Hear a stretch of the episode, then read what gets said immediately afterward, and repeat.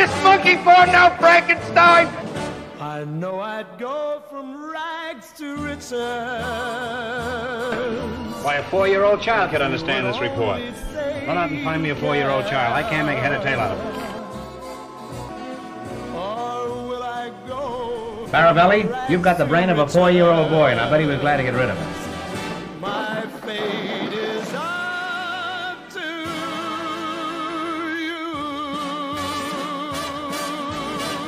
Stop now, I'd be shitting my pants if I was you. Hello, everybody. Welcome to episode two of Logged It. I am your host, Tim Bricola. And today's topic, the Dirty 30. We're getting everybody's top 30 movies of all time. Just to let you off the, off the top, uh, I am coming down from my second COVID shot. So if I'm a little punchy, a little groggy throughout the episode, uh, just bear with me. Uh, we'll get through it together. Uh, but uh, let's go to who won last week? I was trying to remember. I couldn't. This guy. Zach Ford. Last, yeah, I thought that was your win last week. Uh, Zach, uh, was that your big turnaround? You going to ride that wave all the way down here through the home stretch, or I, I don't think it's my turnaround, um, but it was the highlight of um, my my whole life. Honestly, nothing has um, been a greater accomplishment than winning a random fourth week in a top 100 countdown. I'm glad you appreciate that appropriately. Uh, Cody, um, second place last week, I think. Sure. Yeah. Um, how you coming back with a vengeance tonight? Do you, do you feel like you're Um, going to come back with uh, stronger? I I feel I, I mean I put Godfather two and it meant absolute jack shit. So um I think tonight well this week is the one call before the storm because next week we go one a piece each movie and it like builds the tension and builds the anger in people. So especially that they have that that high. So this is the last like week before I think you accept like even ridiculous movies, even this high, I think the next two weeks are going to be very violent. So, everybody enjoy your safety this week. I guess I would say. All right, uh, Brian. I think we're wearing close, almost match, close to matching shirts. Not quite, but matching shirts today. um, how you feel about your uh, your ten movies this week? You know, I, well, I feel good about them, of course, because they're on my list. Uh, there's, I think, two of them that I'm probably going to get a lot of shit for from at least a few of the people here. Uh, the rest of them, I think we're, we're at the point now where from here on, anybody who knows me, none of these are going to be surprised to most people. So, All right, and Ethan. Coming down to the wire here, buddy. Does the list get more Ethan or less Ethan as we go along here? This week's very Ethan. Um, great. I mean, I listen. I this is a. I'm looking at my list right now. This is a strong list. Um, What's the penis count at? honestly, I, I don't know. We'll we'll see as we go through them, but I don't know if there's any penises in these. Um, unfortunately, we'll see though. Listen, all female listen, the audience. Weird. The audience was promised penises, and if you're not going to provide them, you Weekly- need to find weekly another penis. show don't say that. He might stand up and whip his out. Well, that's a show. That's a that would be a top 100. Uh, Spoiler alert: there are more penises coming. I don't know about this week though, so don't worry. Maybe bad choice of words, but okay. Well, stay tuned to see if we get our weekly dose of peen. Uh, we're going to start with uh, Cody. Uh, you were 30 through 28. All right, so my 30 is uh, 2013's The Wolf of Wall Street. My 29 is Doubt. And my 28 is Almost Famous. Yikes. I knew that one was going to be, so we're good. Um, yeah. So uh, there's a trend. I like Scorsese films. I'm a huge Scorsese uh, nut, and I think this. I I there's a lot of De Niro, Scorsese, but I think I think in the 2000s and 2010s, Scorsese really found when he started working with Leo uh, a dynamic relationship that really paid off. This movie, it's not for everybody. It's all about excess. It's all about this guy that no one, no one likes at all. No one you're not supposed to like, but I find so it like mesmerized by watching this entire movie with him. Uh, the fact that he didn't win an Oscar is almost the, the most insane thing I've ever seen. He, I said it last night, I logged it, but I think he deserves just crawl into his uh, car on Ludes. Um, the way he acts, um, from start to finish and has character development, like how he starts as just a guy just trying the stuff out to becoming the actual Wolf of Wall Street. Um, Descent into Madness. I think I think Scorsese sh- shoots us great. I think um, I think uh, Jonah Hill. The story behind Jonah Hill just wanting to work with Scorsese and took like actors minimum to be on this film is kind of crazy, and I think he's fantastic. Uh, Rob Reiner in this movie is as his dad is like one of my favorite like supporting characters, like cameo appearances. Like he shows up like twice, but it's fantastic. Um, and then Doubt. Um, Doubt is a movie that uh, I didn't expect to like or um, know much about before I was uh, before I saw it. Um, Bowman recommended it, and I, he said, "Don't." I I did a double feature, and he said, "Don't end with this movie," and I ended with it, and it like left me up thinking the rest of the night. Um, Philip Seymour Hoffman, uh, Philip Seymour Hoffman, Meryl Streep, Viola Davis, and Amy Adams in this movie are just. It's just this gut punch of a movie that still to this day I have doubt about. No pun intended, but I do. Like I don't know how the ending actually if it's correct or not. Like it's crazy. Viola Davis just shows up for two S scenes and literally like steals the show. Meryl Streep after this famously said, "Give this woman a movie," because she hadn't worked up into much things until the, at that point. So yeah, doubt. I don't want to say too much because it's kind of a spoiler. Like it's it's very hinging on the ending and what happens. Um, but yeah, if you haven't seen Doubt, uh, I highly suggest it. All right, uh, Wolf of Wall Street. Uh, yeah, I mean, you know, I'm in the same boat. Uh, I'm a big Scorsese guy. Uh, just a very different take on like the whole criminal underworld. Like it's it's you don't think of it as being as you know in that line that vein of movies, but it definitely is. And yes, Scorsese just makes you know despicable people relatable. That's kind of his his his uh his biggest strength.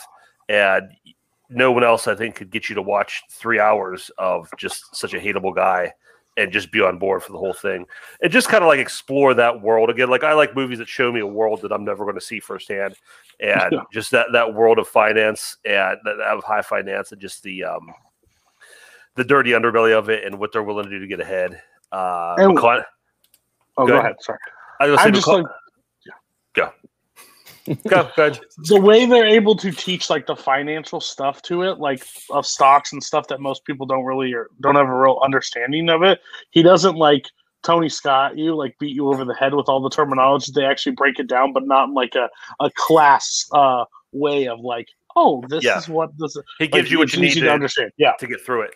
Um, but yeah, as I was gonna say McConaughey is great in his scene, just like the, the role he plays, and kind of hit in in uh, Jordan's turn is really good, but the whole supporting cast is great. Um, great movie, great pick. Uh, 29 Doubt. I had not seen this movie. Um, I watched it this this week for the show, and I I loved it. It was a really really good movie. Um, I just went in. I didn't know much about it. I knew the basic, uh, the very basic premise, but I didn't know the rules the character played. So I started watching it, and I see um, Meryl Streep's character. I'm like, oh, she's the like uptight religious conservative. Of course, she's gonna be the bad guy because that's that's movies, and you know it's gonna be Amy Adams fighting her to get the truth out. And then that scene where she sits down and she gets that first like hit of something appropriate, and she, immediately she's like, "We got to bring him down."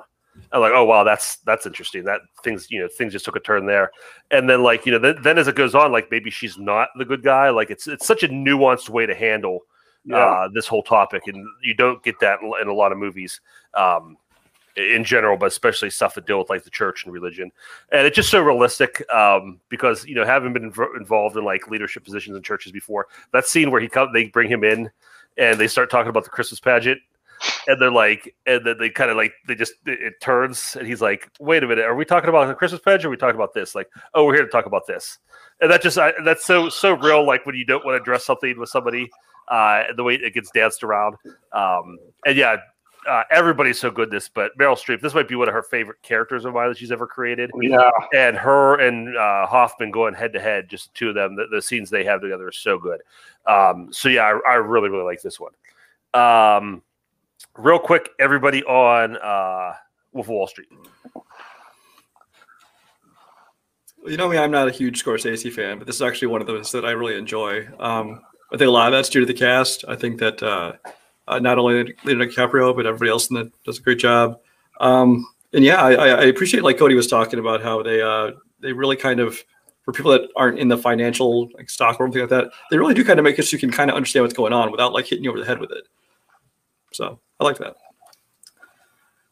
Yeah, um, I this movie is one that like kind of went back and forth for me like every time I saw it, um, but then I did land on like really liking it, uh, and it's one that like people had talked about how Leo should have won the Oscar for this one, and I was like, ah, no. But then I rewatched it thinking that, and I was like, wow, yeah, this is like his best performance, and that's a shame. But um, a shame that he didn't win it for this. Not that it's not a shame that it's his best performance. Um, yeah, it's great. I think it's like still a little too long. I like long movies. I just think sometimes they don't earn all of the length, and I feel like this movie can cut down a little bit. I know it's about excess, but it just it feels like a it, it goes a bit a bit too long with it. Um, but yeah, it's a great movie. It's it's it's fun and it's fun to see a bunch of like college bros taking the wrong message uh, out of a Scorsese movie again. Um, and putting posters of uh, the Wolf of Wall Street up in their dorms, which I knew people who did that. You're not wrong. I like the movie quite a bit, but this seems to be one that grew a lot. Um, its reputation grew a lot with time, so I think really rewarded by rewatches, which I've never given it. So maybe I don't have the full appreciation for it after you know one view, especially since it has some like real hangout vibes. I think benefit you know the more rewatches. All right. Anybody have anything to say about Doubt? I haven't seen Yeah, haven't seen it. I have it marked on Letterboxd as watch, but I don't remember it. Must have been a while. Okay. All right, Ethan. That takes us to your bottom three. All right, my number thirty tonight is Alien. Um, my number twenty-nine is In Bruges, Yeah. and my number twenty-eight is Casablanca, which I believe was previously yikes. Yes. Um, all right, so Alien. Uh, this movie is uh, a perfect film. It is uh, an incredible horror movie. It's an incredible sci-fi movie. It is terrifying. It is exciting in the second half. Um, it's got a perfect, a really, really great slow build. You know, you're just this movie is like it knows what to do for horror. It's like I'm going to introduce you to all your characters. You're going to like all of them. You're going to they're going to have a great dynamic together. You're going to understand their dynamic. You're going to like seeing them interact. So then when we do get to the killing and we do get to the murder and the horror, that's when you start to care and you get stressed out and you get afraid. That's how you do effective horror. It has some great twists that I won't spoil if anyone watching hasn't seen Alien yet, which what are you doing? Go watch Alien. But it has it has good twists with a really simple premise. You know, there's an alien on a spaceship. Like that's the premise. But um, the whole cast is great. All the characters are interesting. Um, that that dinner scene is like it's still like one of the best ever. Uh, it- it's so good. Um, yeah, I mean the the, the creature effects, the the actual alien costume, it, it- it's it's great. Um, this movie proves that you just need one scary alien with a few people fighting it to be great. You don't need any more than one alien. You don't need people with machine guns. You need one alien on a ship and some people being, you know, being being crafty and trying to fight it. That's all you need for a good alien movie. Um, this movie's incredible. I love it. Did nobody else have Um, Alien? Oh, that's a shame. I'm Mm. sorry, Ethan. Go ahead. Mm. Ah, anyway, uh, my number 29, In Bruges. Uh, Martin McDonagh's movie, In Bruges. Um, it is one of the funniest dark comedies I've ever seen. Um, I the first time I ever saw this movie, I just like fell in love instantly. It is Colin Farrell and Brendan Gleeson have some of the best chemistry you'll ever see. Um, in I mean, specifically for like the type of like kind of crime duo that you get a lot, where um, you know they, they kind of like seem like they hate each other, but really they love each other. Um, it's so fun to watch them interact and just walk around this beautiful city of Bruges while they talk about, or while Colin Farrell talks about how shitty it is. Um, Ralph Fiennes is one of the best villains of all time in any crime movie in this movie. Um, he is so funny, and the the central idea behind this character is that he wants to. He's, I mean, I don't think it's really a spoiler. He's coming after the main character just based on principles. He's like his whole thing in this movie is is about principles and what he simply cannot let go based on what happens at the beginning of the movie, which I won't spoil because it's really great. Um, this movie has so many good like setups and payoffs, um, particularly dealing with something that you know just happened in the beginning and, and that idea of principles. Um, the violence is like really brutal, and, and when it hits, it really hits hard. Um, so you really feel it, and I think it has one of the best endings for for a dark comedy ever, especially with um, the way it goes out and the themes that it's been playing with the whole movie. Um, and then number twenty eight, Casablanca. Um, this movie is one that I'd heard about for years, uh, and I was always like, "That's one of those movies that everyone says is the best movie ever." uh, Citizen Kane, Casablanca, whatever. Um, and then I finally watched it one night, and I was like, "Wow, that movie is incredible. This is, it's it's a movie from the '40s that has, it's like genre defying. It's like, it's got it's got romance, it's got comedy, it's a war movie, it's it's got a little bit of action, it's a spy movie. Like it's it has all of that, and it is it is a perfect version of all those things.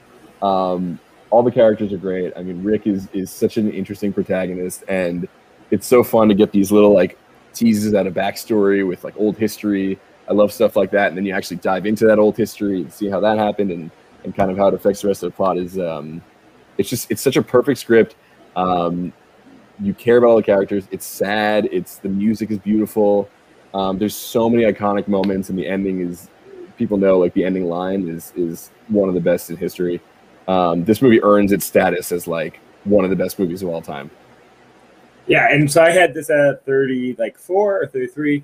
Um, I I don't have time to look back at it. Um, this movie is, is sexy. I would button down some buttons, but my shirt was already um, unbuttoned. Um, but but it, it is one of the steamiest, most like repressed sexual movies of the 1940s. So people just want to they just want to fuck the whole time. You feel it, and they just can't. Uh, this one we live Paris, aka Get Down. Um, uh, what I think is kind of undersung about this movie is just like how deep the cast is. It says the perfect like classic supporting cast. I think it just doesn't get talked about because classic actors don't have the name as much as um, the modern ones will. But but the supporting cast having the best threesome in movies, um, threesome far as actors. Um, the threesomes in movies is um, Bogart, Greenstreet, and Lorre. Just like the perfect combination of like oddballs that work together. They're also in Maltese Falcon together um, and, and, another one I can't remember right now. Um, but having Peter Lorre, Sydney Greenstreet, you know, S.Z. Sakall, and Conrad Veidt and Claude Rains, all like some of the best supporting actors of the time. And I, have talked a lot um, on other shows about how like actors in classic Hollywood just had these like really weird specific looks that no one looks like these guys do anymore. No one looks like Peter Lorre in a, in a movie anymore. And, and I think it really aids to um, the like interest in the movie and the engagement and, and the ability what uh, what they can do with these characters. Um, you know, Casablanca, it's timeless. I saw Valentine's Day at the Music Box in Chicago. I recommend that. So I wouldn't travel to Chicago when next time Music Box is open and watch Casablanca on Valentine's Day.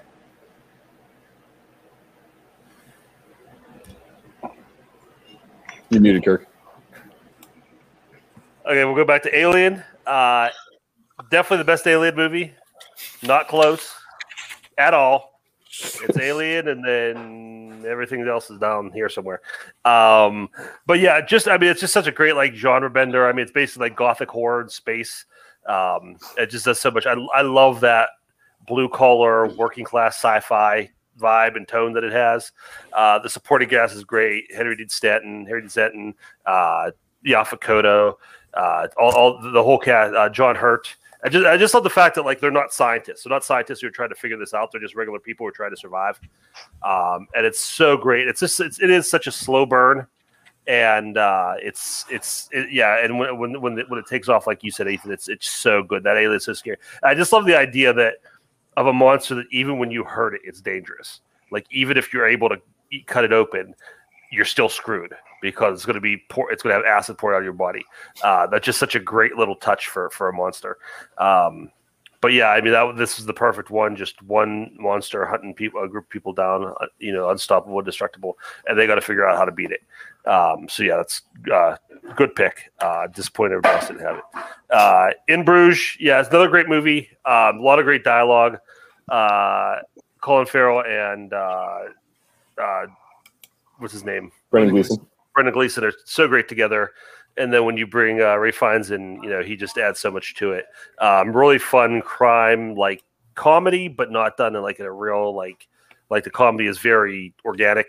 It's not jokey or anything. It just it's it's just funny characters and situations, but still, you know, overall very serious situation, and um, that's a lot of fun. Uh, yeah, Casablanca is great. Uh, this is I always say about Casablanca, it's my favorite opening ten minutes to a movie ever. Like it does such a great job of just building that world and showing you exactly what you're going to get, and um, what's going to happen through the rest of the movie it, it, within that world, like the, the, the rules and the stakes that are set up. Uh, it's so good. Uh, so many great moments, uh, like the the uh, the La Marseillaise scene with the, the French national anthem, where they start singing that for you know like the competing songs, the German and the and the French, and um, just the emotion of the supporting cast there, like that the one the French woman who was like kind of like cavorting with the Germans, and like you know that in that moment you see her face and like she's crying. So good. Um, like Zach said, the supporting cast, Claude Rains is amazing. Uh, Peter is great. Uh, Sydney Greenstreet's great. So yeah, it is. It is very close to a perfect movie. I really like this one. Uh, everybody else on. Uh, we'll start with Alien real quick. Ethan, I know you're sitting there and you're like, yes, I had a movie that no one else had. I'm winning this week. That doesn't mean jack shit on this show. Second, I almost put this on my list. It was really close. It would have been in my bottom half uh, just because I still battle because I still think Alien is the better movie between Aliens and Alien. I have fun with both um, in different ways, but yeah, it's a fantastic movie. It deserves to be on the list. So.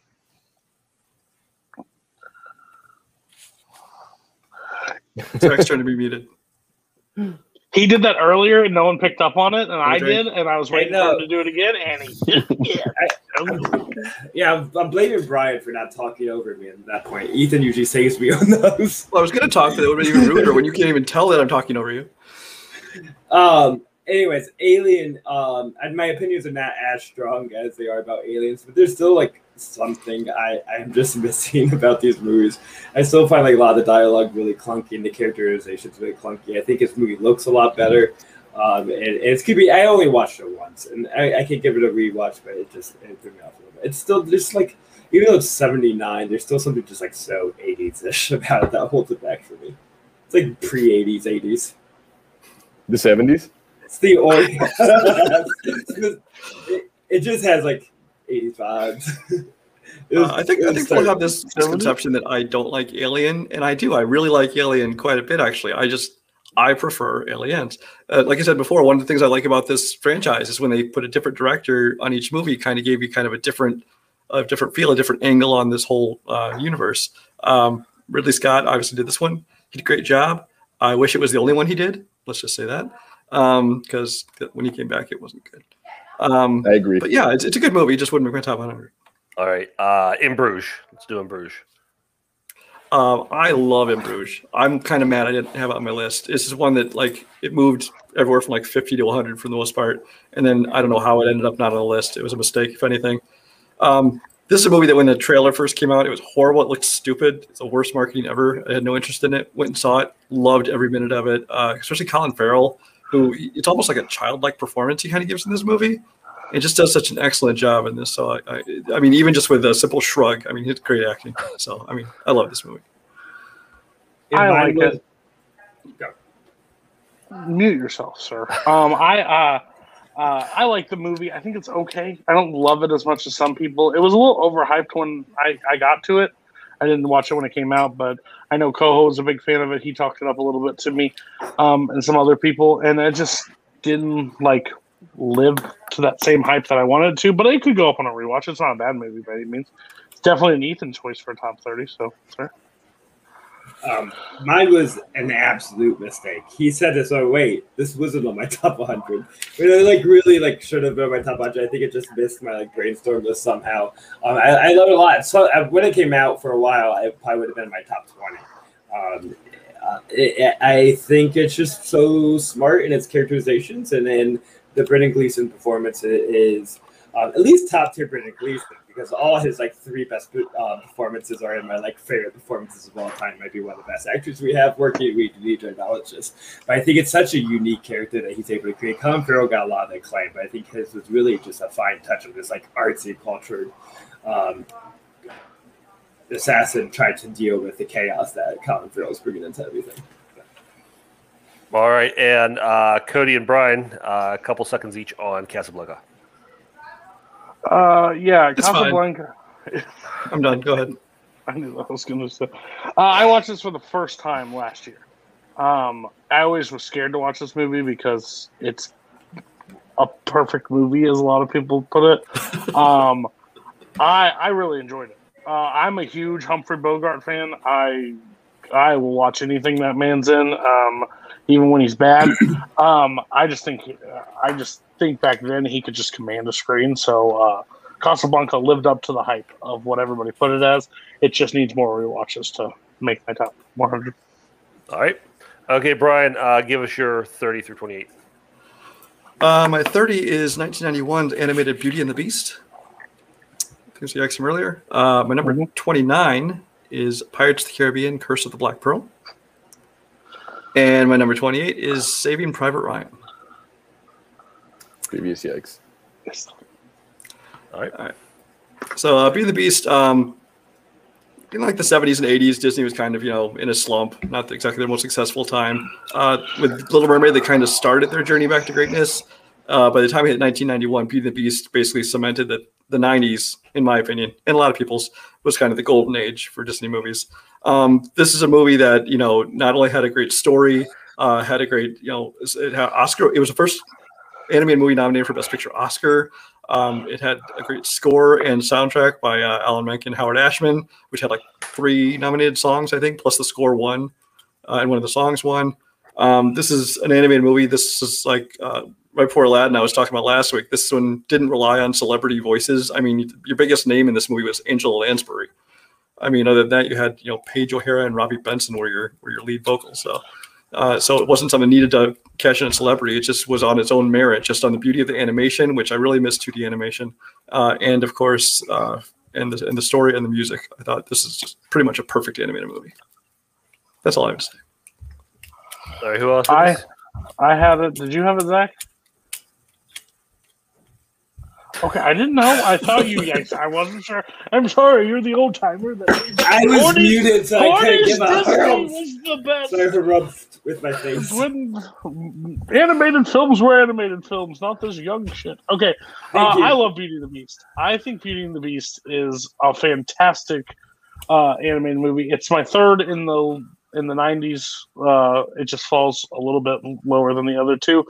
Uh, but yeah, this one just is my childhood. Um, uh, I'll make Brian go, "Oh God, I was born this year," so like it always has like uh, it always has like a special spot. Um, Lumiere, I think the side characters are way better than the actual story. Like it was something really interesting with all those side characters, Lumiere and Cogsworth. I've seen this movie a million times. The songs are outstanding. I think the the I think it's got one of the best Disney villains in it too, and the '90s is the best uh, for Disney, and it's not even close.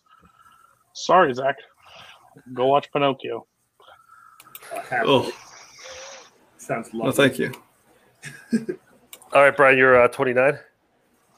Uh, 29 was uh, Pirates of the Caribbean. Um, this is a movie I had zero expectations for going into this one. I mean, it's a movie based on a theme park ride, which just seems like they're, you know, scraping the bottom of the barrel for ideas for movies. Um, the pirate genre hadn't been successful for, you know, it hadn't been a successful movie in decades. Hasn't been, you know, as a whole genre, hadn't been popular since like what Errol Flynn, Douglas Fairbanks days.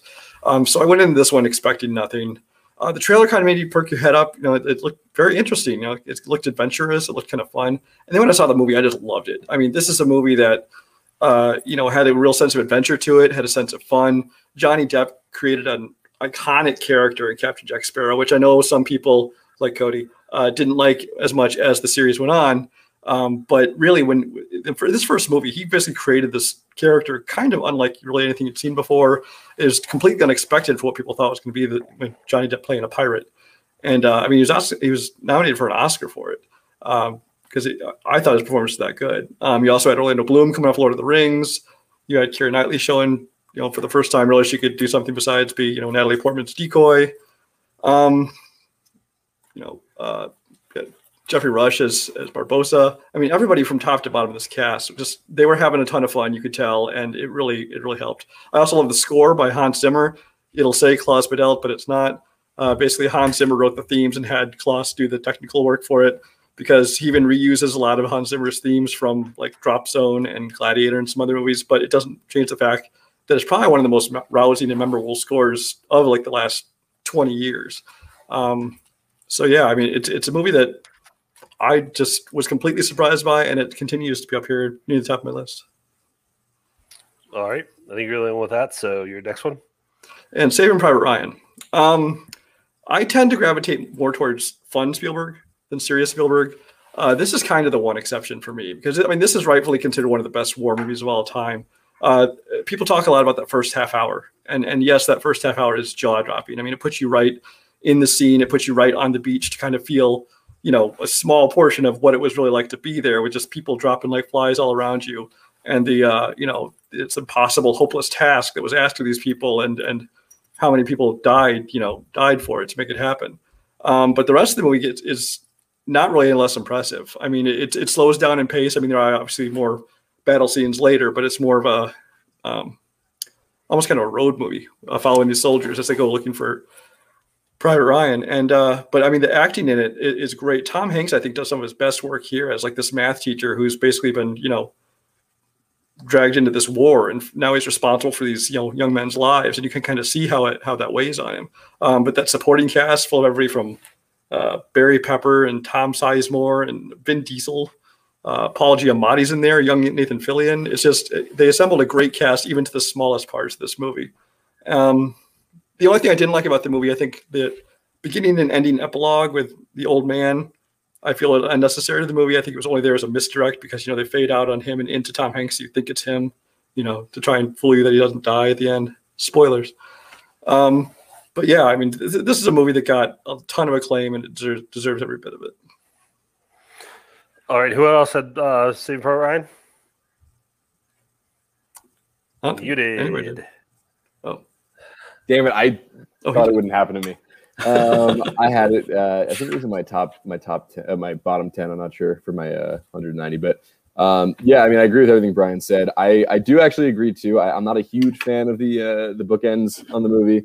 Um, feels a little unnecessary, and I, I guess like the point of it's to show that like the mission wasn't for nothing. It was like you know it it, it led to this, but um, yeah, overall, I mean, it's just it's such a.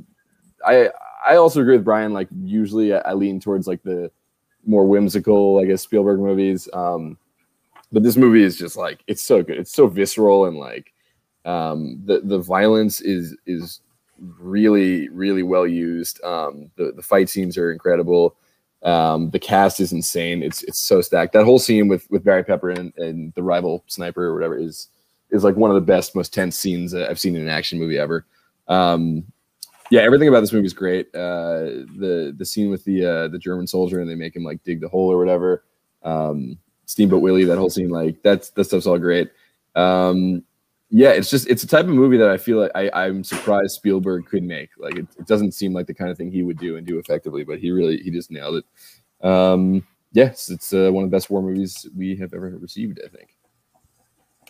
Okay, uh, Beauty and the Beast. Um, it's good. I mean, it's a very charming movie. Um, it's fun. Uh, the uh, like you said, Cody, but the favorite parts of it are the uh, the supporting cast. I think, um, but I just don't. I mean, I think everybody knows that I really don't connect on a real deep personal level to animated movies in general. Um, so this isn't something that's going to make my top 100. Um, but I mean, if you're if if if you're into animated, I mean, this is you know on a technical level anyway, uh, one of the all time best. Um, so I'm not going to hold you against it. It'll get you guys too much for uh, for having that on there. Um, 29, uh, Curse the Black Pearl. Uh, I really like this movie. Like you said, Brian, it's a theme park ride. It, it shouldn't have worked, but it did. Uh, just a really great adventure, you know, with it, you know, the, the pirates and the magic. Does a really great job of like uh, uh, capturing that that Disney feel of like that that old school like Disney magic adventure type stuff. Um, Johnny Depp is great. You know, he created a, a fa- fantastic character. Um, this isn't my favorite Pirates movie, uh, but if you say it's yours, that's I'm fine. I completely understand because it's a little more, you know, self-contained than the rest. Um, and um, it's it's I don't know if it's a smaller story, but it's like it's like I said, just it's its own thing. Um, so it's not like I said, not my favorite, not on my top 100, but I, it's, it's definitely a movie that deserves to be on the top 100. So um, that's a solid pick. And then Save It Private Ryan. Again, this is one uh, that I like more than I respect, or respect more than I like. Uh, not that I dislike it. Um, I just I think I appreciate more on a technical level than I you know connect to it on a personal level. Um, just I, I respect the achievement.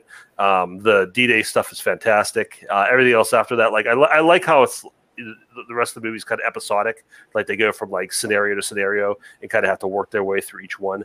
Um, but it's one I, I haven't seen in a long, long time. It's not if it's on TV or something like I'll I'll you know might watch it for a little bit, but it's not something I seek out to watch. You know, just you know frequently. Again, because I mean it's it's a pretty emotionally draining movie, so it's not something you just watch for fun. It'll be on again Um, soon. They play it every June all over the place. So. Yeah.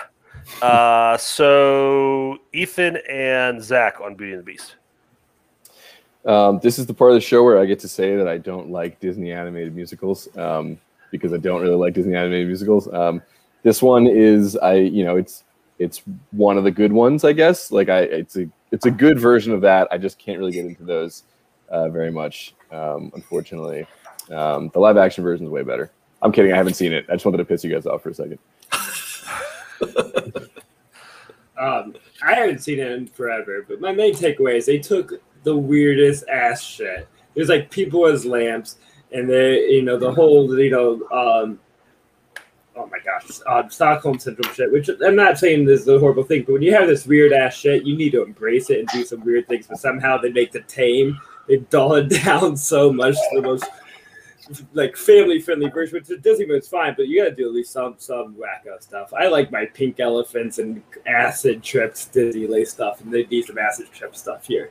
Um, but yeah, that, that's my main issue with it. I, otherwise, I don't really remember too much. Zach wanted to see a sausage party style orgy with all the feather dusters and lamps Fuck and things. yeah, yeah. Where's the clock's dick? I would be into that, honestly. Of course you would. Um, everybody on Curse of Black Pearl. So I'm just really confused. He had the third one. He had this one. So if this is his favorite, does he hate? Do you have the second one, or is that one? Uh, we'll find out, I guess. Um, I but- never said favorite, just saying that. Okay, that's what I thought. I was like, this is just effing weird. Okay. Um, I love the first two of these movies. I really do. I still find a lot of fun in both of them. The first one is something just totally unexpected that still holds up to this day. Uh, Barbossa is one of my favorite characters in this series. Um, because he doesn't, he actually tries. I think Geoffrey Rush tries this entire time as this character. He's like, I know I'm getting a paycheck. I'm gonna do it. Um, uh, but yeah, the whole just taking the ride that I rode at Disney, and uh, when I heard this was coming out, I was like, "What the hell are they gonna do?" They're able to do it, and they were able to milk that thing for five movies, and apparently they're rebooting it. So, hats off to you, Johnny Depp set for life, but um, he was set before this, but even more now. So, Really, Amber is. I still do not say that he deserves the Oscar for his performance as Jack Sparrow. I'm sorry, I will not. I will not stand for that. So, yeah, I, I don't know if he deserved the Oscar for it. He definitely deserves nomination. yeah, exactly. Yeah, sure. Yeah. I uh, also haven't seen this since I was uh, 14. I loved it then, but the sequels like ruined any motivation for me to kind of go back to it. Uh, this movie's still great. The first one, even without you know, I actually happen to like the second one a lot. But um, yeah, this first one's great. It's a good- it's a fantastic introduction to this really fun world. Uh, like Brian said, like I know the score was a little bit like you know some bits and pieces were were you know inspired here and there, but it, it's a great Copy. score. It really really is. Um, all the performances are great. Like there's such fun characters. Um, it's it's when Jack Sparrow was was cool and fun, not like annoying and overused. Um, yeah, I the, the sword fights are great. Like Geoffrey Rush is incredible. Um, the whole con- the, the idea that there's like zombie pirates is just such a fun it's such a fun idea to play with and um, yeah and also for for a disney movie it, it's like pretty violent and there's like some like dark stuff they they touch on because they're pirates and they don't like shy away from the pirate stuff which is like something that i, I feel like we're lacking in disney movies now but it's uh, this one was good All right. Uh, Zach and Cody on Saving Private Ryan. I think I fall in where Kirk's uh, thing is. I respect this movie more than like I love this movie, um, but it's been a while since I watched it. Um, uh, you know, and I mean Shakespeare in Love is clearly better than the film, so you know that's just out there. So yeah, I'll have to. I, I need to. I'll do a rewatch probably because I would like to see it, but yeah, I haven't seen it in a while. I enjoyed it a lot more in my second watch. I think because the first time you're so caught off guard by the you know the beginning that you're kind of left shaken for a bit, but I could really feel my way through the second half, which I have learned to prefer in a way because I think of the episodic nature, which is how I like This is part of a lot of films I, I, I enjoy. And weirdly, I like prefer the action scene at the end than the action scene at the beginning. I find the beginning a little gratuitous, missing its purpose, but they one at the end is really exciting, and I think um, you know serves that more specific purpose in a way. All right. Uh, then, Zach, let's get your uh, 30, 29, 28. Okay, my 30 is once. My um, 29, we're really get in the, the weird, weird ass shit animated movies that know how to deal with weird ass shit. We're gonna go with My Neighbor Totoro. And then my 28, more weird ass kid shit. Um, Willy Wonka and the Chocolate Factory. Willy Wonk, Jesus Christ, Coho. okay. Uh, Little known fact: he is gone, and I am doing this from now on. God, So just let that you is know. that is the porn version, Willy Wonka. I did not do the banners Really were already Wonka. there. I'm just clicking. hey, um, once um, this is is one of my most watched movies. I turn it on a lot. I think because it's like 80 minutes long and functions largely as like a musical album in a way. Um, which is I think how it flourishes because the songs are all so great so beautiful. As I mentioned, talking about Glen Hansard on the Commitments episode, that he he is one of my favorite musicians, um, and uh, even outside of his music with once, um, there's something about his like emotional rawness um, that he gives in his performances and songs that is especially evident in the opening song "Saturday Sunday's Paint on the Street." And he's just like laying out all the emotion, belting, you know, into the empty streets of Dublin. Um, that I, I, it really is what captures me in musical performances, and the movie's just full of that, of really the, the the magic and passion and sincerity that someone can put into their songs, um, and to and has this unfulfilled romance in a way. It's really as like musical chemistry as a sense of romance itself, because the romance, you know, um, only amounts itself and, and so far, but what really is like the baby they created is the creativity they were able to express through their relationship with each other, which I find really moving. And, and I think it's important to acknowledge like romance as a broader term, as like we, we can have these really deep, important relationships with other people that don't have to have physical activity, that they can be just as important as any other romantic relationship.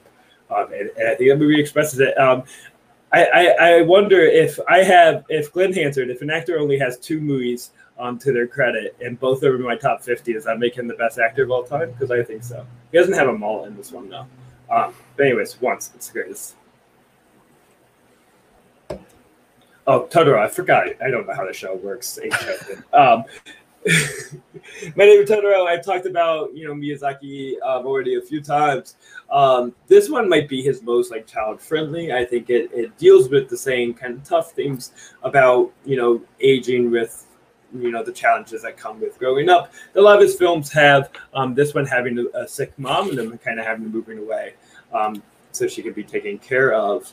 Um, but you know, similar like Pan's Labyrinth and Where the Wild Things Are, and a lot of kids movies, I really fall for that idea of how they kind of you create this fantasy world to, um, in a way, as an act of escapism from from the, the the struggles that you're going through as a child, but also as this like ultimate um, psychological dealing with it because they're still kind of being you know dealing with the challenges through these fantasy scenarios. And what's a better fit fantasy scenario than having this great fluffy guy named Totoro that you just want to like snuggle on top of that belly?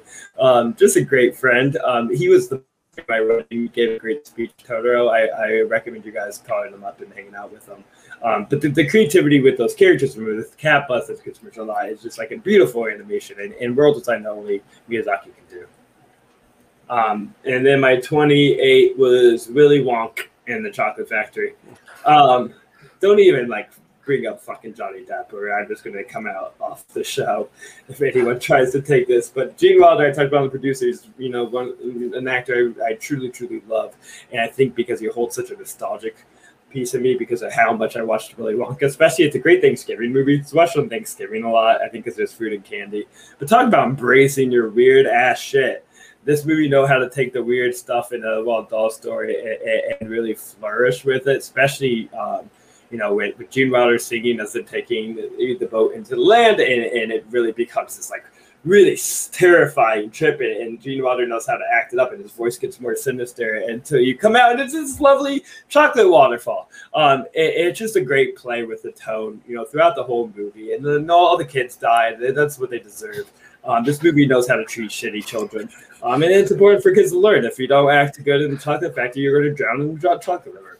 Um, it, the song sold up comedically. It's beautiful, and you know, Roald Dahl is one of my favorite writers um, because I think of that, you know, t- treating the kids with a sense of maturity and what they can deal with, how they can, you know, talk about real issues, but also in this twisted ass way. Um, in this movie, I think, even though he hated this movie, I think it, it captured it perfectly. Um, yeah, okay. Once uh, this movie I really like. Um, love the music. I love the relationship in this movie. I love movies that don't put expectations on their relationships, and you can just accept the fact that some relationships are temporary, and you know, and just enjoy the you know what it is uh, when it, for what it is when it happens, and then when it's over, it's over and it's natural. A lot of movies uh, would have to like force this relationship to you know be successful and to carry on. And the fact that this one just kind of like i said it, it starts and then it finishes and it's kind of beautiful in that. So um, i really like that movie. Uh, my neighbor totoro uh, there are ghibli movies i like uh, some better than others. This one is just such a nothing movie. Nothing happened. It's it's it's i said it's like an episode of teletubbies. It's just like it's just like visuals and sounds to like keep, keep kids occupied. It's like there's there's no, there's no story there's no character. It just it, like i said it's just something you put it's something you put on for like a four year old to keep distracted while you vacuum that's that's that's what this that's that's the only reason this movie exists. Um, the fact that you have this above like princess mononoke and the wind rises and you know a lot of the like really good solid stuff that has like really good story really good characterization is crazy. Uh willy wonka um, is one i like. I I can't remember if I had this on my top 100 last year or not, but um, I've always loved this movie since I was a kid.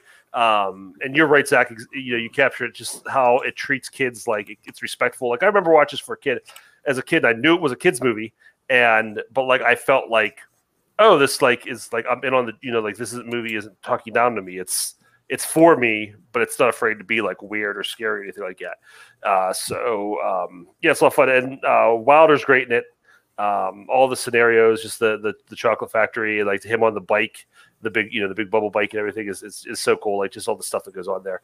Um, so that's uh, and yeah, definitely. I mean, the Johnny Depp one's not even worth talking about.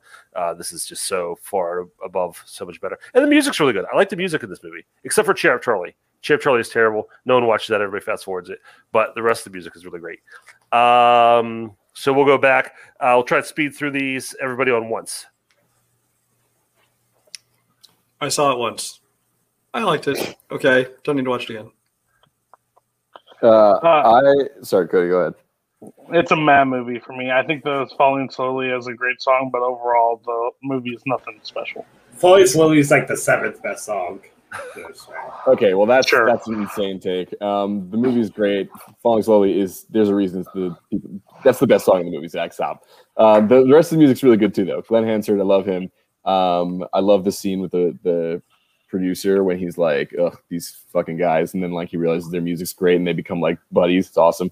Um, I don't love his motivation, Glen Hansard's motivation for leaving at the end, but that you know that's just me. But I think the movie's great. All right. Um, my neighbor Totoro. You hit the nail right on the head when you said this is this movie is a nothing nothing movie. This movie, I had to watch it for trivia. Nothing happened. Nothing. I could I could don't know. Cat bus, cool. Let's move on. Ghibli's not for me. Psychos. Psychos. Um, I I haven't don't seen really- this movie yet. I don't really want to talk because I, I still want Cody to not know if I ever actually watched all these Studio Ghibli movies or not. You fucking did. I know you didn't. We'll just let him keep guessing. All right, and uh, Willy Wonka. This movie's bad. I'm sorry, this movie is bad. Take off your nostalgia glasses. Finally, for once, this kid breaks the fucking rules and still gets the Charlie Chocolate Factory. All the kids in this are ass, and Uncle Joe can't get a job, can't do anything. But the moment he brings a golden ticket, this man does a hop, skip, and jump out of fucking bed and starts running around the room. No, he needs to run down to the local job market and get a job so they can stop eating cabbage soup. But no, he just jumps out because there's an opportunity for something free. Freeloaders, terrible movie. Gene Wilder should have really said, "You get nothing. Go home. You're a terrible kid too." Hate this movie. I don't understand. And you say it leads into the creepiness. It does one scene. One scene of creepiness. We travel down that, and that's it. We don't do anything else weird. The fat kid gets sucked up in the tunnel. Mikey TV gets to be little, and Veruca Salt gets to be what? She gets to go down for the egg chute. All the things that should happen to these children. You don't know what happens to them. They're dead. And there's Oompa Loompas. They're like, Yeah, I was gonna say, awesome. Cody, They're you not dead. You don't not- even know they're proven dead. There's not dead. Not How dead. can you say this movie's not creepy or weird when there's a legion of little orange people with green hair carrying children? Yeah, can we also death? say wh- It what's is their wages? insane. We don't know that either. Yeah, Willy Wonka's a fucking slave driver. Get get over it. No, this Uh, movie's great. The Oompa Loompas are loyal to him. They love him. He's not a slave driver. Um, Oh, loyal. This Yes. movie's great. I love the music, except for Cheer Up Charlie. I agree, Kirk. I always used to skip that as a kid. That movie, that song sucks. Um, I love the recent resurgence online of Grandpa Joe hate. It's really funny. Um, and Gene Wilder is an absolute psycho in this movie, and I, I love it. Every scene he's in, he looks like he wants to fucking kill all these children. He does. It's awesome. It's a great movie. Uh, I'm far less passionate about it, but I agree with everything Cody said. Um, the Grandpa Joe thing from the first time I saw this as a kid, I was like, how can we sit there letting Charlie, you know, serve him and stuff? But as soon as he gets to, you know, go chalk factories up and dancing about, uh, Charlie did break the rules. Why did he get to, you know, everyone else broke the rules, but so did he. So why does he suddenly get to win the chalk factory? I don't know. Questions Oh, he gave back the I was a kid. gobstopper. He still drank the drink and went to the top. He just You know, did. as, as a kid, I thought? I remembered liking this. I, I remember liking this movie as a kid, but I rewatched it several years ago, and I, I it's really not a very good movie. Uh, Gene Wilder is great in it. There are Yeah. a few good scenes and moments in it, and they're all Gene Wilder. Everything else about this movie is pretty awful. You want to go creepy? He should have hit the fan. Just saying. Make it an actual horror movie. Bottom splatter in the top of the ceiling. That shit gets weird. Can I just Nope. say it? Oh, wait. Oh, no. Everybody on board with that one now. Yeah. Welcome to the horror house. Oh, That's- bullshit. I just want to add, I cannot fucking wait for the Timothée Chalamet prequel to Willy Wonka and the Chocolate Factory Oh, he plays God. Willy Wonka. Oh, Willy Wonka and Timothée Chalamet. Ooh, I'm so excited. No, God, that hate seems way too close to a Depp take, and I, Yeah. I can't handle Hey, it. Yeah, that's two definitely things that I'd rather drink bleach and play those fairy. I'd rather right. drink bleach. Good. Listen, Right? I don't, I don't think it's gonna be good, but I can't wait to fucking see it. It's gonna be spectacular. Uh, all right, uh, Cody, we're coming back to you. Uh, hit us with your 27. Yeah, let's try to start early next week because this shit's going to get really long.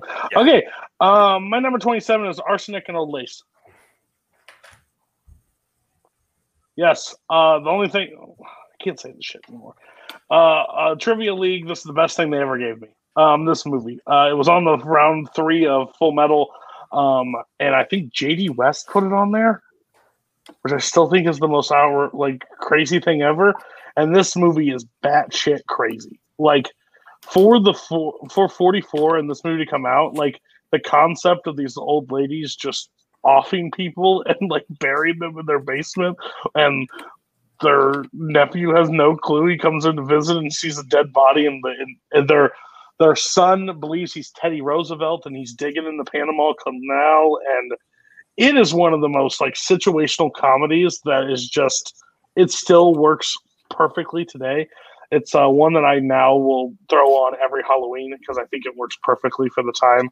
Um, Cary Grant is his facial expressions sell this movie every time. Like when they're like, "Oh, I'll get you a drink." No, don't drink it. Like insanity runs in my fa- it does, insanity uh, doesn't run in my family. It gallops. Like it's just like.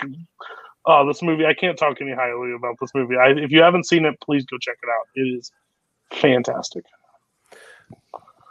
Yeah, this is a really good one, like you said, Cody, for the time. Uh, just that concept, uh, and the ants are great. Just how like sincere they are in their in their mission, and how they think they're doing the right thing, and how crazy that is.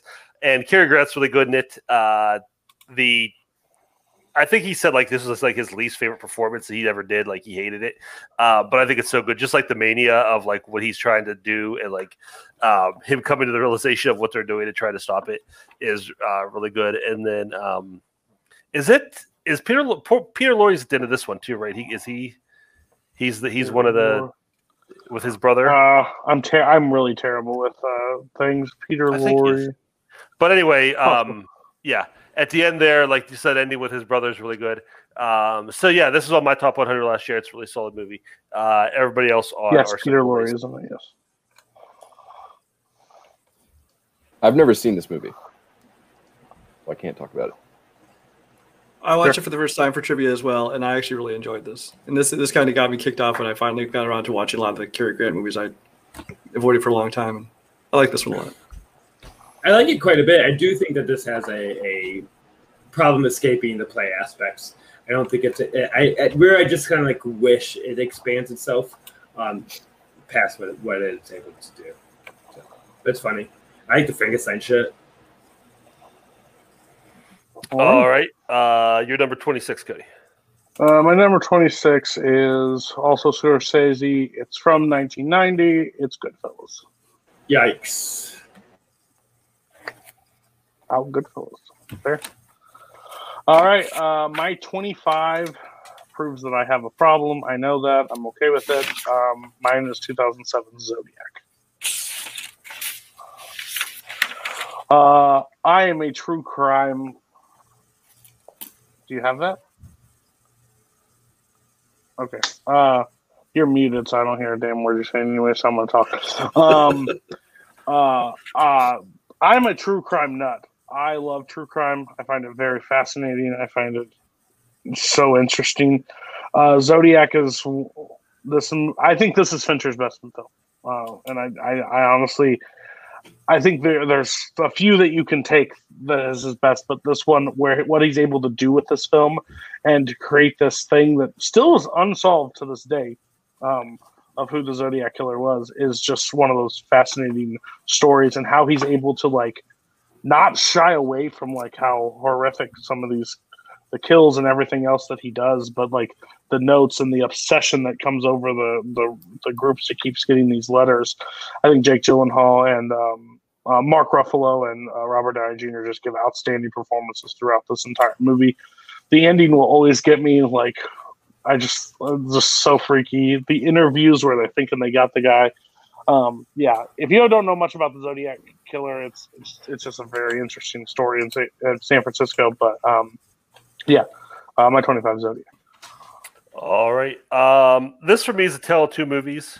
Um, the, this is the first half, which is more like the character-driven stuff, and then the second half comes more procedural.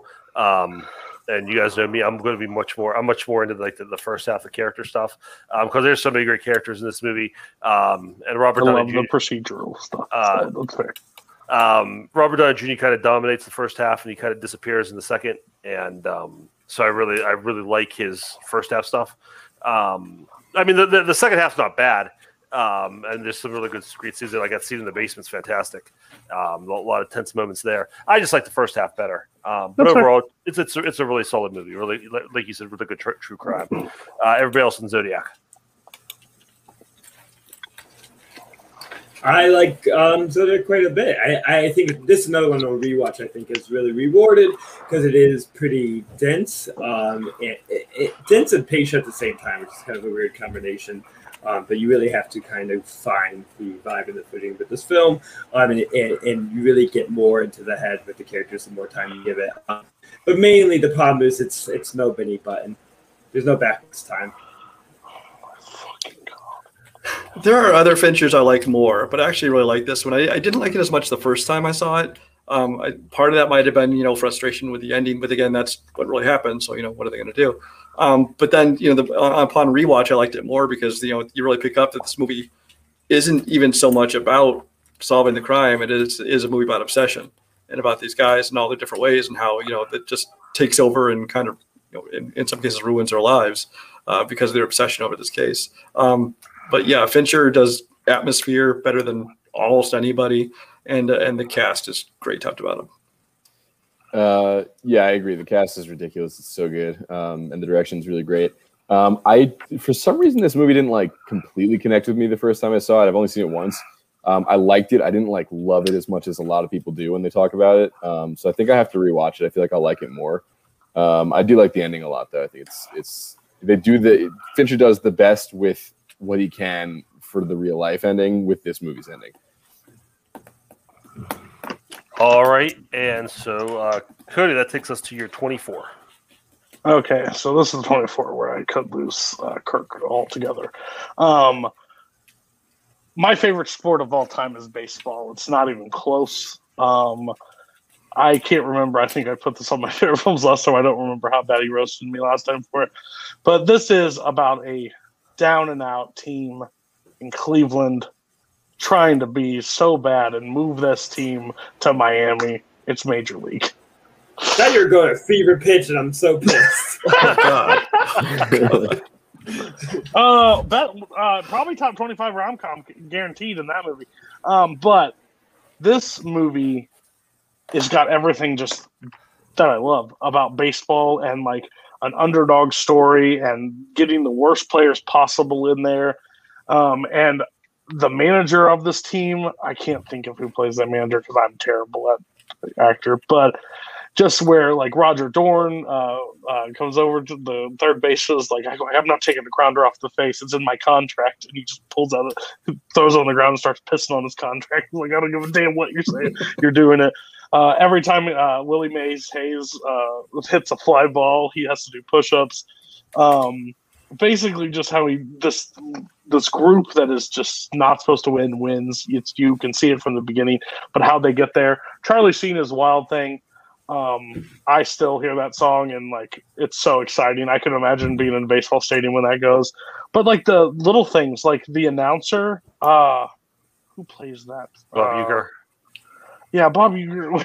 It's like, well, shit. Like every time when they're leading, they're doing something. Well, they, they can't throw this game away. Well, there it is. Like he starts drinking, and they have like the the his side his color commentary like just fly ball left. Like he can't really compete with him because he's drunk, passed out.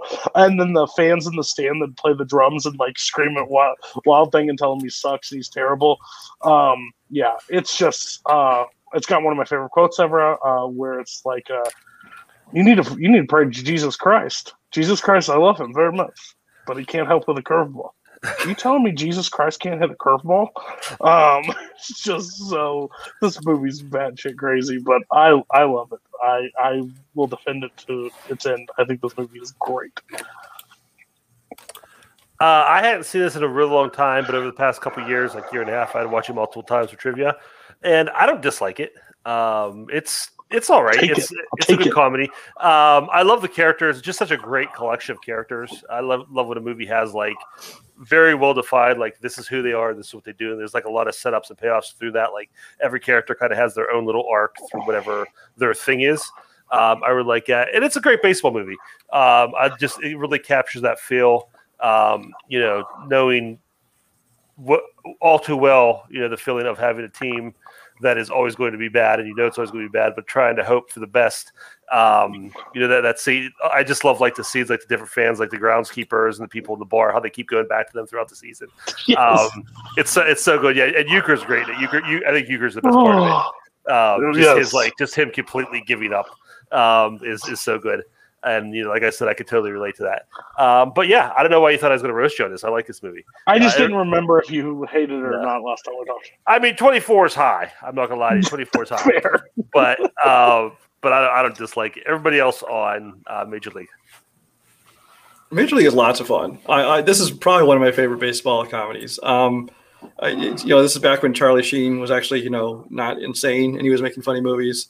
Um, but it's it's it's great as a baseball movie. It's great as a comedy. It's it's so completely quotable. Um, uh, Jobu won me a trivia match, so I, I gotta like I gotta like Jobu. Uh, but uh, yeah, I, I I mean it's it's yeah is it high? Yeah, but it's a personal favorite of his, and I can't complain because I got some weird personal picks of mine coming up. So. Um, I think growing up that the Major League Two was the only one that they showed on TV because I feel like I saw it like a hundred I don't times hate when I a kid. I, I don't hate it. to this day, I'm not sure if I've ever seen the first one. I might have, I don't know, but I do know I've seen the second one a lot because that was the only one that they used to play on TV. Um, so I, I don't remember anything about the first one at all. If I have seen it, I might have. Have you ever seen Major League Wesley Snipes in it? Uh, I don't know. Oh, I don't know. Maybe because he was only in the first one. I've also seen the third one, which is garbage. He turns into Omar Epps, right? Like, Yeah. Yeah, there's a Yeah. transformation scene too. uh, yeah, yeah. He goes into the fly machine and he comes out. Omar um, anyway, I I mm, like have seen this in bits and pieces, um, but I moved to Cleveland, back to Cleveland, my hometown. Um, in about three and a half weeks, I decide right now uh, this is the first movie I'm watching the day I move in. We're gonna go fully embrace it. I also want to go to an Indians game real bad pretty soon, um, and also embrace that. Um, and also Burn On by uh, Randy Newman plays at, in the opening credits. This is the one thing I remember about this movie. The song's a fucking banger. It's a classic. And Randy Newman's a great American hero. Um, it's about the Cuyahoga River. Um, take it in, learn about your history. It's a great opening. yes. I also, I also like this one was like full on R rated. The second one they went all the way down to PG, if I recall correctly, and I was like they kind of neutered it. That's weird. I've I've only seen the first one. I haven't seen any of the sequels. Um, okay, that's going to bounce us over to Ethan and your number twenty-seven. All right, number twenty-seven is the Texas Chainsaw Massacre. 2003. Uh, no, 1974. The uh, the only one worth watching. Uh, maybe the second one, but um, the Texas Chainsaw Massacre is terrifying. It is a movie that is so cheaply made, and Tobe Hooper shoots it in such a sloppy way. But like the sloppiness works like so perfectly for what the movie is. Like this this like gross, uncomfortable, um, just like grisly experience that these people are going through. Like that's how you want the movie to be shot. You want to be shot sloppily, and and but it still looks great with like that old film grain. Like it just it feels really really cool. Um, the uh, the all of the characters in that family are are horrifying. They're you know Leatherface is the, the one that everyone knows and like loves. He's he's he's creepy. He's uh, he's a psycho. He's swinging around that chainsaw is great.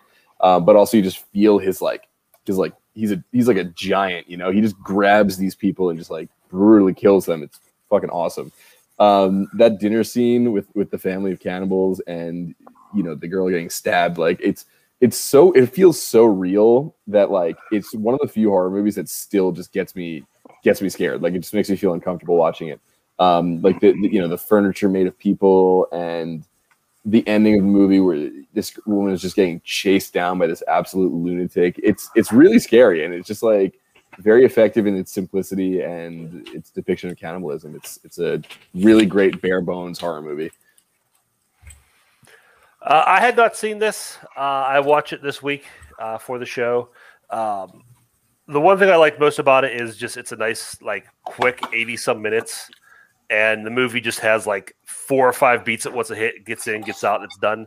I feel like if they made this movie today, it would be like two hours and fifteen minutes long, and they would just stretch everything out so so long, and it would just be so much because it's it's hard to because that's the thing, like it's it's almost everything you're seeing is so hard to watch that if you had to watch it longer, it just it keeps you there long enough to to gross you out and make you feel sick, but it doesn't uh, you know it doesn't torture you with it to make you watch it forever.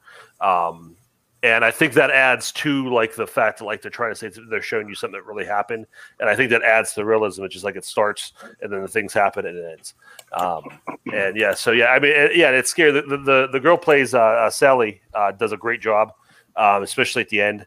Uh, she's you know just just her, and it, it almost gets ridiculous at a point, but it's it makes sense to get ridiculous because what she's witnessing and what she's going through, like there's really nowhere else for her to take that performance except go so completely over the top because that's you know based on what she's seen.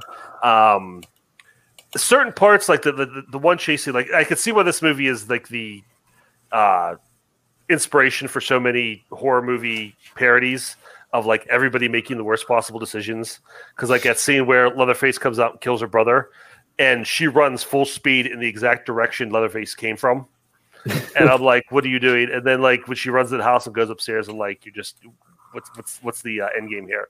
And then so that, that that chase scene where he's chasing certain parts of that kind of feel started to feel like almost like when you go to a haunted house on Halloween, like like somebody's chasing you, but they can't do anything to you because he gets so close to her, and like she just kind of stand there, and he's like hold the thing over her, and it's like, okay. But again, like you said, that that that uh that just plays into like the economy of you know what they had to work with and how they filmed it. Um, but overall, like I, I, this is the movie I was nervous to watch because I thought it was just going to be so like really difficult to watch and really disturbing, and it was, um, but it wasn't as bad as I thought it was going to be. Uh, everybody else on Texas Chainsaw. I know Cody, you probably have a lot to say on it. Um, my my challenge with this movie is the same with Halloween, which is you know the story, the characters are so barren because it's kind of not the point. So I can appreciate like the technical prowess of the movie, but it's hard for me to connect to a deeper purpose other than like be scary and impress people with scares, which I just need. You know, more that I think there is a political, you know, at least a political goal there as far as like as you read about things, but I don't think that really um, is easy to understand or, or easily stated when you're not in the 1970s. I don't think it's as relevant, um, you know, today. Um, so, I, I, th- I do want to say that I think the scariest character, the scariest part of the film is actually the brother. I don't think Leatherface. I had to watch all these for because Lucas is an asshole. Um, so I watched all types of Chainsaws in a week, um, and I think the scariest character is the brother when he's hitchhiking. Is the scariest moment in the in the franchise. Um, he, he like you know cuts himself, and it's just that like sporadic. You don't know what to expect, rather than just a maniac with a chainsaw. You know what you're getting with that. Like the more chaotic energy you get with the brother. I watched this movie for the first time like five years ago. I hadn't seen it before that. Um, it's an okay horror flick. I mean, especially for its time. I mean, you can kind of tell it's kind of a low budget affair. It's kind of you know gritty and all. Um, but my problem is that the, the overacting in this movie is just by everybody is pretty horrible. And honestly, the direction and stuff and the editing is that's really kind of sloppy too. Um, if I'm being honest, I prefer the 2003 and even its sequel at the beginning. I prefer those over this one because uh, they are also you know good horror flicks, but at least the acting is not nearly as horrible as it is in this one. This motherfucker don't miss. Um, okay. Um, so this goes back to me being 10 years old and begging to watch a horror movie for the first time. And uh, my uncle showing me this movie. um, this has scarred me. this, Great uncle. This this feels like a home movie. Like shot how it's shot, it feels so much like like this is just like filmed on a on a handheld camera. So yeah, I think it's flipping terrifying. I've never went back to it, so um, yeah. But uh, I mean, it fits for your top 100. Yeah, I think that's the thing. Like, it's just so, everything about it is so gross. Like all the characters, like her brother, is such a hard character to watch. Like even like that kind of stuff. Like everything in this movie just is designed to make you feel uncomfortable. Uh, moving on to your number twenty six. All right, 26, 1982, The Thing. All right. Uh, the Thing is an incredible, another sci-fi horror movie, uh, similar to Alien, where you get, you know, your cast of characters. You get a small group of guys in Antarctica. Some of them are scientists. They're they're in this this facility, and the the idea is so great and simple and terrifying that there is a creature that could be any any of these people could be the creature, and you don't know, and you won't know until it's too late. Um, so not only is the premise fantastic, but the the tension that is built up throughout the movie is great um, because of the premise. So you're always just on edge. You don't know what's going to happen when, who is who is who, who's the monster, um, and the fact that the alien, I mean the the the forms that it takes in this movie and the the practical effects are spoken about as like some of the best of all time because they are like all of the creature stuff in this movie is just I could watch it on loop for hours. You could just put the creature stuff in front of me and I would just sit there looking at it because it's so beautiful and like the, the the guys who who designed all this stuff and made it happen, it, it's just hats off to them. Um, it's like I mean you know Kurt Russell is is fantastic as Mac. Uh, you get a little Wilford Brimley action in there.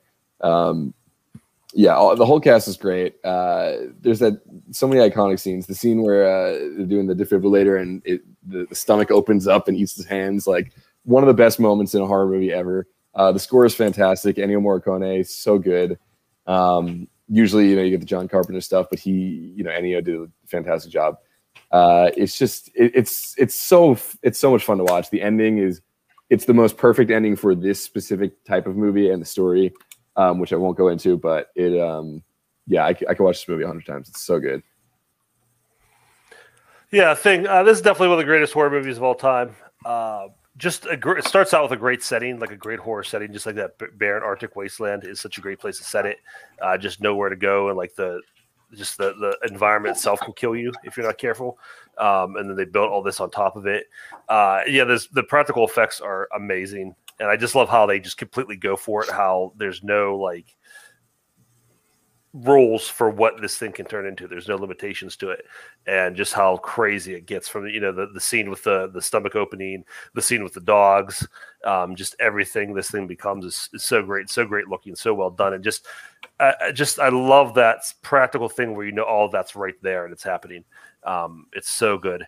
Uh, yeah, Kurt Russell's great as Keith David. The whole the whole cast is really good, and just you know the scene with the, the the blood tests and you know the way that's shot. Um, it's just such an amazing movie. Just one of the all time great, just like tension builders. Uh, did anybody else have the thing? Wow. Okay. Why not? And you're muted. My turn. Um, um, I watched this movie for the first time this past year, uh, this year. Um, and what I put in my review is, I'll stand by. It will never be one of my favorite movies. Like I can already say, it's just never one of my favorite movies. But what I can say, this is a master class on how to make sci-fi horror movies, and the effects in this movie look better than movies that were released in the last five years. Like this is it still has it still holds up. I will still laugh uncontrollably at the checkmate cheating bitch, and he throws the coffee. I think that's one of the best Kurt Russell lines ever um, in any movie. Um, but yeah, I, I can I respect this movie more than I love this movie because to say it's a bad movie, you can't you can't utter those words. It just cannot be for you, and that's what it is for me. So good choice though for you. I haven't seen it. Um, it did just get Criterion channeled, though, so I hope to see it, uh, which is weird. Uh, but I hope to see it too. I also need to watch all of John Carpenter's movies so I can officially start my campaign for Starman being his best movie. It's my Benny Button for John Carpenter. Bring it on. Uh, this is a movie. I, I like this movie. It's it's good. Um, it uh, you know, like Cody said, it's never going to be a favorite of mine. Um, the practical effects, I think there's some of them that look amazing. I think there are some of them that really looks pretty bad, honestly, in it. Um, but I mean, a lot of it's very well done, and especially, I mean, what it does more better than anything else. People already talked about this, so I won't go into it. But the, the tension and the kind of you know suspicion of who you know who might be infected, all that kind of thing is good.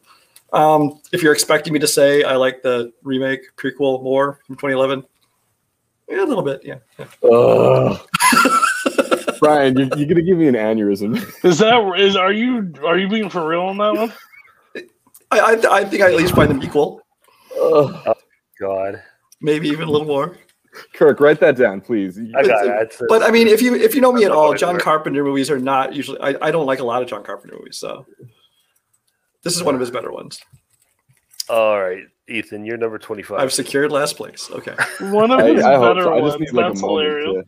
to. Ooh, I mean, the, the new one being even equal. ah. Anyway, all right, we're moving past it. We're past it. Uh, number 25 is uh, a movie that was referenced very recently on the show, uh, The Fly, 1986. Um, this is a movie in which uh, Wesley Snipes enters a, a teleportation pod and becomes Omar Epps. No, I'm kidding. Um, this movie is uh, it's my favorite David Cronenberg movie. Um, it does every kind of Cronenberg thing that he always does perfectly. Uh, it is so gross, but like in the best possible way. I mean, Jeff Goldblum, first of all, he, he's it's it's the perfect role for him because he is such a charismatic guy, but he's also so like nerdy. If you don't really like see the charisma, and having an actor who can do both of those works so well for this because you have him in the beginning as that nerdy, uncharismatic guy, and then he enters the uh, the pod, and it you know when he gets that fly DNA mixed with him, he becomes this like confident, powerful, strong guy, and and Jeff Goldblum embodies that, um, and and his chemistry with Geena, Geena Davis is so fantastic, and I'm she's like one of my favorite actresses of all time, um, and this is one of her best movies, and uh, yeah, just watching them interact is great, and uh, seeing that slow transformation of Jeff Goldblum into Brundlefly is one of the most, it's one of the best things you, you could ever experience in a horror movie, and similar to the what we were just talking about the thing, the, the practical effects in this movie are top notch. Um, everything towards the end of the movie, which I won't specifically say what, but like if you've seen the movie, you know what I'm talking about. Like the stuff at the end is insane. It's so fun to watch. Um, what happens with his character at the end is so great. Um, and I just love the, the the premise. It's like it's a sci-fi movie about a guy developing a teleportation device, but a fucking fly enters it with him, and then he becomes a fly. like it's such a great. it- it's I don't know. It's just so fun. Um, and it's I like the original for what it is as a corny 50s horror movie. Um, but this is one of those rare remakes where the remake just like blows the original out of the water. Uh, I hadn't seen this since I was a kid, uh, so I rewatched it this week.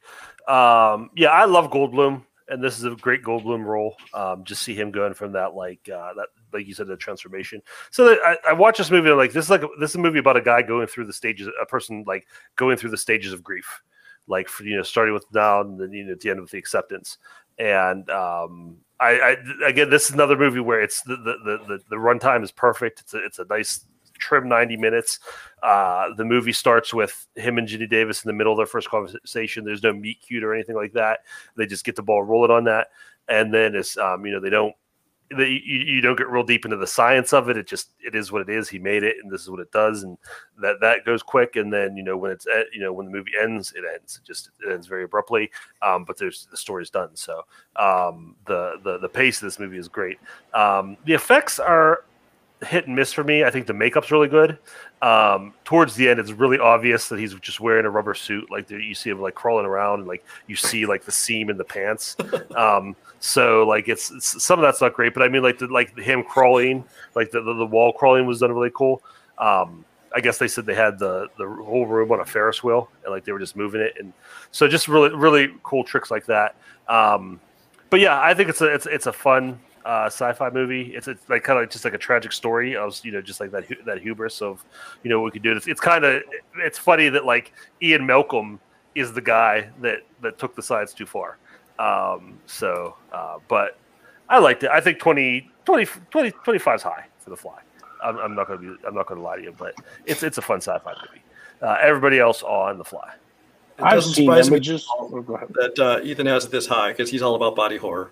So, uh, so Cronenberg and especially in The Fly, I can totally see that. Um, I, I did think it was kind of fun. They took like this old cheesy '50s movie and they're going to do a remake of it, and to kind of go this direction with it is kind of like that's why I like when they do remakes that are you know very different than the than the originals because you know otherwise why bother doing it really. Um, again, like you, Kirk, I haven't seen this in quite a while, so I don't remember a lot about it. But it's got Goldblum, so you know it's good. I've seen the images of this sh- shit. Hell no, not a chance in hell I will ever watch this. This is no. He if he turns into a fly, okay, great. I know the story. I'm good with it. Let's just move on. Um, I like Fly quite a bit. I think the makeup is as good as like any of the Rick Baker stuff. Um, it's really um, amazing, and, and uh, for that being like the selling point of a movie, seems weird, but like it does like make the movie work. It doesn't work if it's not as realistic and as interesting to look at. Um, and also Jeff Goldblum like, a minimized horror career for what it could have been. He's like perfect for horror movies.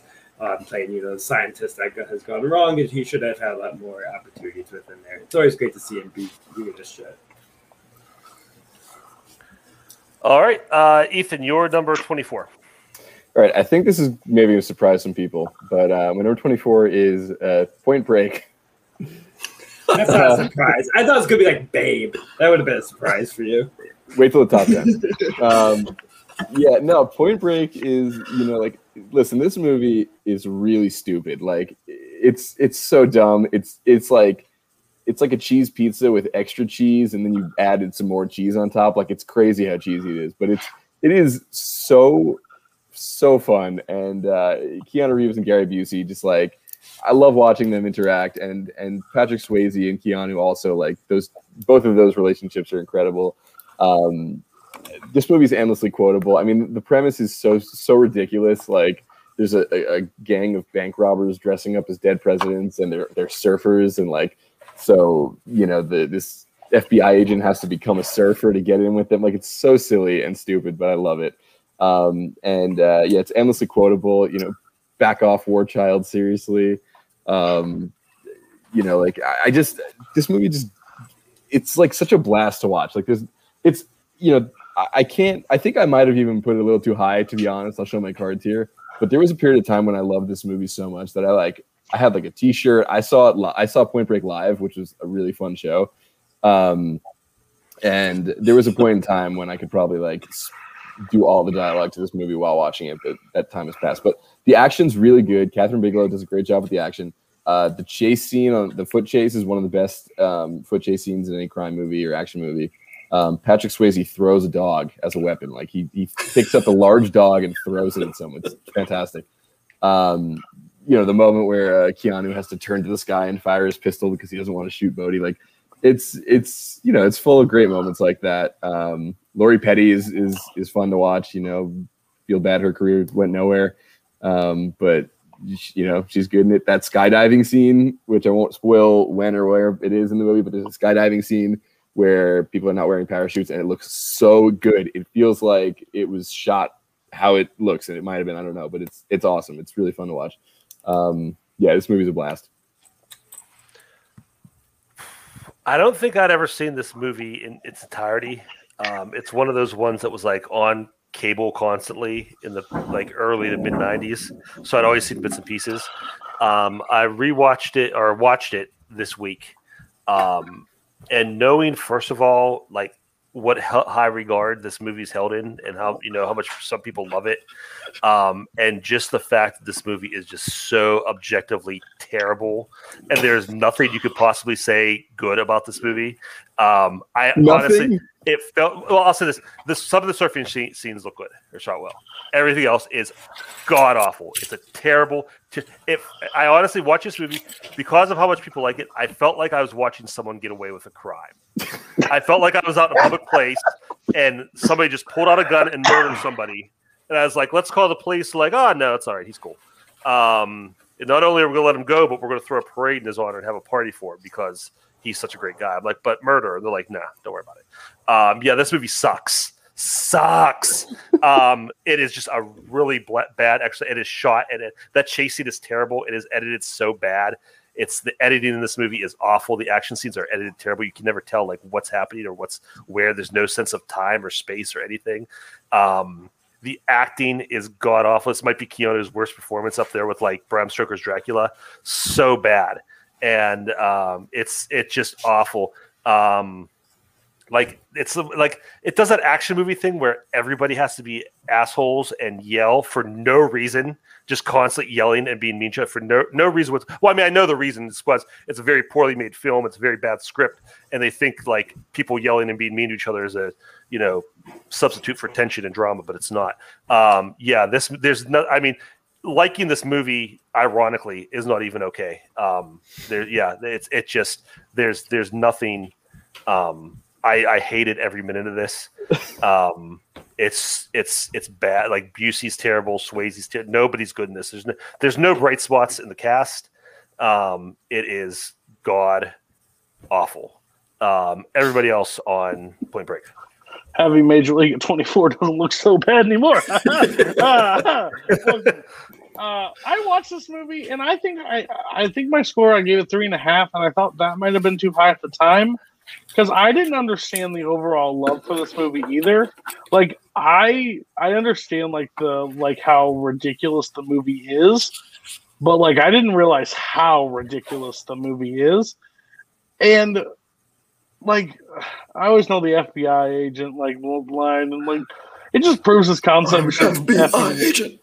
This movie shouldn't work. Uh, there's parts that I like. I like it a little bit more than Kirk, but I think on rewatch it could honestly hurt it. Um, to be honest with you, so um, yeah, um, I can't defend you on this one too much. Good luck.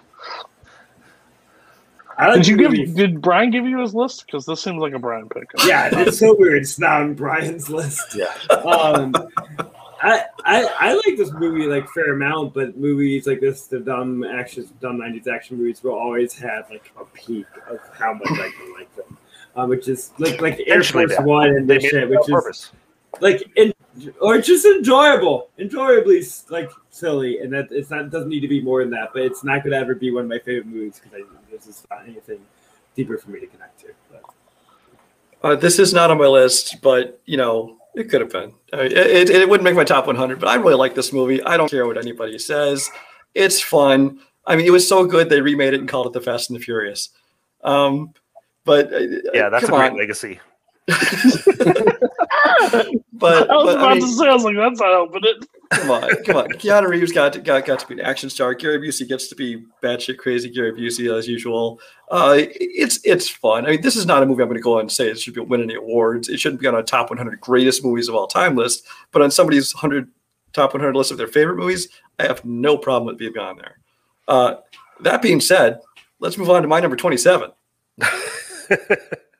That's Speed. So thanks for that segue there. Uh, Did Kurt? Did Zach talk? yeah, I did. Yeah. Oh, okay. Just making sure. Oh, okay. So so yeah. So I, I- I purposely went last because this is the perfect segue into mine. Uh, speed. Yeah. What? No yikes. What? Oh, no. I- Uh, this kind of like why, why I wasn't going to bash uh, Cody's 24 and apparently not uh, not Ethan's 24 either because this is obviously just a personal personal pick, a personal favorite of mine. Um, I can't even explain why. Uh, of the many, many, many, many Die Hard ripoffs that came out in the years following that, uh, this one, you know, was Die Hard on a bus, and this was the best of the bunch by far. Um, Reeves had already done Point Break, but this is kind of where he really cements himself as that he could like really be an action star, which you know eventually led to The Matrix and John Wick, and you know, so we've gotten a lot more uh, action from Keanu Reeves, uh, which is good to keep him away from trying to do dramas like Bram Stoker's Dracula. Um, yeah, I don't know. I mean, Sandra Bullock kind of became a star because of this movie. Um, I mean, she had done Demolition Man the year before, uh, in a much smaller part, but here she kind of got to she kind of appeared on the on the big stage and got to kind of make her mark in this movie. Uh, Jeff Daniels had a great year being in this and Dumb and Dumber in the same year. Uh, his his partnership with uh, Keanu Reeves was really cool. Uh, but really, this movie is all about like the, the tension. I mean, you talked about like the thing. I mean, it's a different kind of tension, but this one was like you know the whole movie. It's a ridiculous premise. You know, this bu- this bus can't go below a certain speed, but still, you know, when I saw this in the theater, like people were like holding their breath and stuff because it was you know the, the tension of what could or could or might happen um, was great from beginning to end. And I think a big part of that was also the score by Mark Mancina. It's a great score that, that just meshes really well with the movie. It kind of drives the whole thing. Uh, I also had it at 54. Um, I think this movie, it's my favorite 90s action movie of the 90s by far. Like, not even close. Um, I have so much fun with this movie. You get badass Dennis Hopper as the bad guy. Count me in uh, with the phone, with all the phone calls. And I, yes, is the concept stupid? One thousand percent. But I was on from Jump Street, and I'm still on to this day that this bus can't go below 50, 50 miles an hour, and it doesn't. It run, jumps, jump shit. It breaks through stuff. It does over top thing, and Keanu is a million times better in this than he is in Point Break. So, um, yeah, uh, speed. I just have so much fun with the concept. It's stupid, but it's the perfect amount of stupid for me. Like I can watch this today and not get bored at all. Yeah, the, the timing couldn't have worked out better for you here, Brian, because I don't love this pick, but coming off a point break, it looks so much better. So much better. Um, no, yeah, I remember this movie came out and it was a lot of fun. I think I saw this in the theater like three times. Um, and yeah, just it's just, just that high concept of you know it's on a like you said, Die Hard on a bus, and you got to keep going, and just the way they they they're able to pace it. I mean, that's hard to pull off. Um, so it's a fun movie. Yeah, Keanu is. I think this is where Keanu kind of starts to come into his own. I think this is where you kind of get that like you know the the the uh, Keanu will get like in the Matrix and stuff like that. Um, you know, this is where he's his acting chops. I mean, he's not great in it by st- stretch, but you know, I mean, between that, you know, you go from Point Break to this, and you see see a big difference. Um, Dennis Hopper's great as the villain. Um, he's really good as the. Um, uh, he's really good as uh, just real over the top Dennis Hopper. Uh, I don't love Sandra Bullock. I'm not a big fan of hers, but she's okay in this. Like she's just kind of there. Um, so yeah, I mean, I think I think it's high. Uh, I think 27 is real high for this, but I, I don't hate the movie. I don't, I don't hate the pick. Um, just, just so you know, Bar is coming for your head in the chat. I hope you he needs to calm down. I mean, he's going to die on the point break kill. That is crazy. He really needs to calm down. Uh, like he is he is he is losing his shit. I don't know. can we get a can we get a safety check on Major Bar somewhere, please? um, everybody else on speed, uh, or Ethan and uh, Zach at least. Um, I, first of all, I love Speed. Second of all, I don't understand how you could hate Point Break as much as you do and and like Speed. Like, I'm not saying they're the same movie, but you know, I feel like they go hand in hand, whether you're gonna like him or not like him. But whatever. I like Speed a lot. Um, Jeff Daniels is great in this. Uh, Keanu is is he's. I, I listen. Everyone that knows me knows I love Keanu. Um, so I, I have a blast watching Keanu just you know on the phone with Dennis Hopper yelling at each other. It's great. Um, I think the action's really fun. Uh, I'm also not a huge fan of Sandra Bullock. Um, Alan Ruck is really fun in this movie as like this disgruntled passenger. Um, I heard see in the airport. Yeah, uh, the scene in the air and and speaking of airport, leaving the airport scene is great. Um, I uh, yeah, there's there's the opening scene is also fantastic. It's like it's very tension filled. It's good action. It, it good builds a good rapport between uh, Keanu and Jeff Daniels. Um, it's a really good movie. Uh, I feel like if you like this, you should like Point Break. I don't, you know, don't see how you couldn't couldn't like one without the other, but whatever. Um, I haven't seen this when I was a uh, since I was a little kid, but um, I don't support movies that encourage reckless driving. They should just crash into a water, take one for the team, and not harm every hundreds of other people on the road.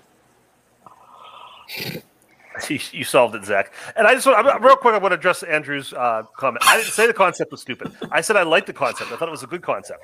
So I don't know what he's talking about. You really got to get your, yourself together here, Andrew, because you you just we know he at the same doesn't time. listen. He doesn't listen to arguments. We we, we know this for a fact. So I'm not going to say anything about that.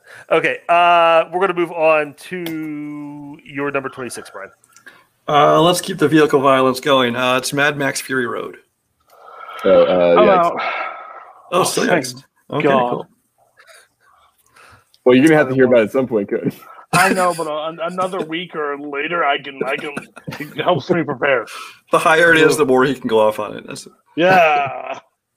All right. Uh, 25, Cody can also complain about. Uh, that's Shakespeare in Love. Now, th- this this comes with an asterisk because uh, this this is too high. It, it would absolutely it would absolutely be on my top 50. I'm not sure what I overlooked to leave it up quite this high, but I, I but I really do like this movie. So I mean, it's it's still in my top 50. Um, but just so you know, even I know this is this is high. Um, this is a movie that gets a lot of shit. Um, I think a lot of people really jump on it just because it beat uh, Saving Ryan for Best Picture Oscar. Um, I honestly think both were very deserving of that award if they come out different years. It's just a matter of they're both two very different movies. So I mean, I could have seen either one getting it. Um, I mean, but it got nominated for like what 13 Oscars and won like seven of them, I think. Um, but this is a movie that that I understand is not the taste of a lot of people, especially in this community. But it, it, it's a romance, but it's also a comedy. One of my favorite things about it is the script by Tom Stoppard, who uh, he's known for things like uh, Rosenst- Rosencrantz and Guildenstern are Dead. If you've never seen that, Gary Oldman, Tim Roth, see that. It's just it was basically a play first. It's hilarious. He does a lot with wordplay. Um, you see a lot of that in this movie. We kind of do a lot of wordplay with uh, with the stuff with Shakespeare. Um, there's a lot of like you know kind of uh, hints and almost Easter eggs and wings that kind of you know things from the Shakespearean times and his other plays. Uh, kind of tells the story of how his how the creation of Romeo and Juliet kind of paralleled the actual story itself. Um, so I mean, it's, it's just it's not meant to be you know anything deep. It's meant to be fun. I mean, there's a lot of story to it as well, but it's it's really uh, this, this movie is kind of just kind of instead of just doing another version of Romeo and Juliet, it kind of had a fun new take on it. Um, I thought the score in this one was great. Uh, It's obviously very different than the other scores I've talked about, but I, I thought it was a beautiful score. I listen to the soundtrack all the time. Uh, the cast from top to bottom was uh, was really good. Uh, ben Affleck is the weakest link in the bunch as he usually is, but even he was tolerable in this movie. Um, yeah, I mean, this is a lot of fun. I would also recommend uh, the one that's inspired is a short film called George Lucas in Love, which kind of takes how you know he made Star Wars. It's kind of spoof on this, but check, check that out if you can find it. Um, it's fine. Um, I'm just completely sick of the Shakespeare in Love, Saving Private Ryan, uh, Best Picture debate. Like, I don't even care anymore. Um, I mean, I, either way, whether it deserved the Oscar or not, it's you're right. This is way too high for for this movie. Um, I haven't seen it in a long time. Um, uh, but it, I mean, from what I remember, like it's not. It like I said, I'm not gonna say anything bad about it. It was a good movie. It was a solid movie. I mean, it's one of those you know Miramax campaigns. I think that got the Best Picture Oscar. Um, but it's it's passable. Twenty. Harvey Weinstein for the win. Oh wait, Yeah. Uh, 25, tw- 25 is uh, is is really high. Uh, so everybody else on uh, Shakespeare Love. Things I never wanted said on my show. That. Um, uh, yeah, I watched an entire YouTube thing about uh, the best pictures at race and how Weinstein basically worked the Oscars to get things like how he was able to get screeners to certain people and how to promote it. And that's basically how this movie won over Saving Private Ryan that year because it was the front runner and then Weinstein showed up and it wasn't anymore. Um, but between them, I'll take Saving Private Ryan uh, probably every time over anything Shakespeare, to be honest with you. But yeah. Um, I haven't seen it. I only know it as the movie that everyone says stole the best picture from uh, Saving Private Ryan.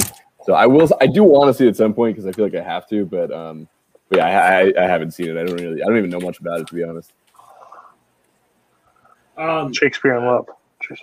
Oh, okay, cool. I've seen it now. I was trying to look up the nominees that year, so I gotta have a hot take about who really should have won that either, but I can't figure it out. Um, I don't know how to Google. Um, I I, ha- I haven't seen this, but I was like caught so off guard by Brian having this on his list. I'm like very like pleasantly surprised with knowing very little about this movie. Uh, all right, uh, Brian, that takes us to your 24. Uh, maybe get you off guard again uh, if you thought I like that romance movie. How about this one, Titanic? Yikes! I couldn't get to it. Ooh, okay then. Yikes! Oh no! Hey, um, I'm not gonna be pleasantly surprised. It's literally behind you, dumbass. All right. That's kind of the joke. It's By like, the way, no Zach. Zach, if you don't bring this up when you finally bring it up and start with the song, don't come back to the show. but I started the song, I'm actually just gonna do like the clarinet part of the Yeah, music please. score. It's a penny whistle, I damn it. just can't wait to hear how sexy these play- people are. So that's great. Okay. Um, All right, that takes us to that's the okay. That takes us to the bottom, Brian, and then we're back to Zach with Zach's number 27. Uh, my twenty. I don't know my list. Uh, my twenty-seven is Noah Baumbach's kicking and screaming, specifically the 1995 one, not the Will Ferrell one. Although I have the Will I Ferrell one. I kind of like the Will Ferrell one. You know There's, like, Brian's about to say he likes that one better. There's a little, there's a little kid getting stuck in the soccer bag and rolling in circles, and super funny. That movie's better than people give it credit for. Um, anyways, uh, Noah Baumbach's first movie, um, Kicking and Screaming, is, is one of those movies that I think just like, I, even though it was, you know, 15 years before I graduated college, just like hit me on such a real level in a way. In a lot of ways, it's just like a fun hangout movie of like these post college people being, you know, really funny in, in a purposeful way, but also in like an oblivious, pretentious manner in a way that I know I have acted and it came off, um, you know, many of times, um, but also just like the deep feels of how hard it is to get over college. Um, it's, it's taken me a long time to like, because it like, it's the best years of your life. In a way, that's a cliche, but also like was really real to me to where I discovered at least a version of myself. And I think this movie understands how like you feel that you have evolved into your real self in college, even though that's kind of a false idea, and you don't know what to do, you know, outside of there, or how like otherwise you're just gonna keep spinning your wheels after that. It's never gonna be the same. Um, which is like I think just a universal feeling of anyone who's like um, has really felt that growth in college. Um, so I, I, that's the like my main attachment to this movie, but also just is I said super funny. It's I think maybe Noah Baumbach's funniest non Greta Gerwig movie. Um, in a way, like the lines are are really sharp, um, really witty, um, have a great capture of tone. I think you have actors that never got you know a time.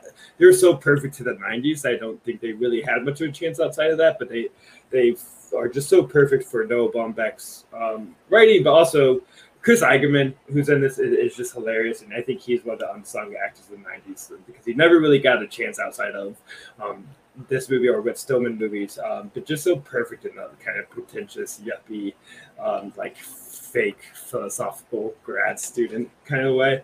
Um, that I'm just always gonna be amused by. Um, I could watch this movie every day. It's a delight, but also like makes me real nostalgic and also sad about how I, I reached my prime when I was 22.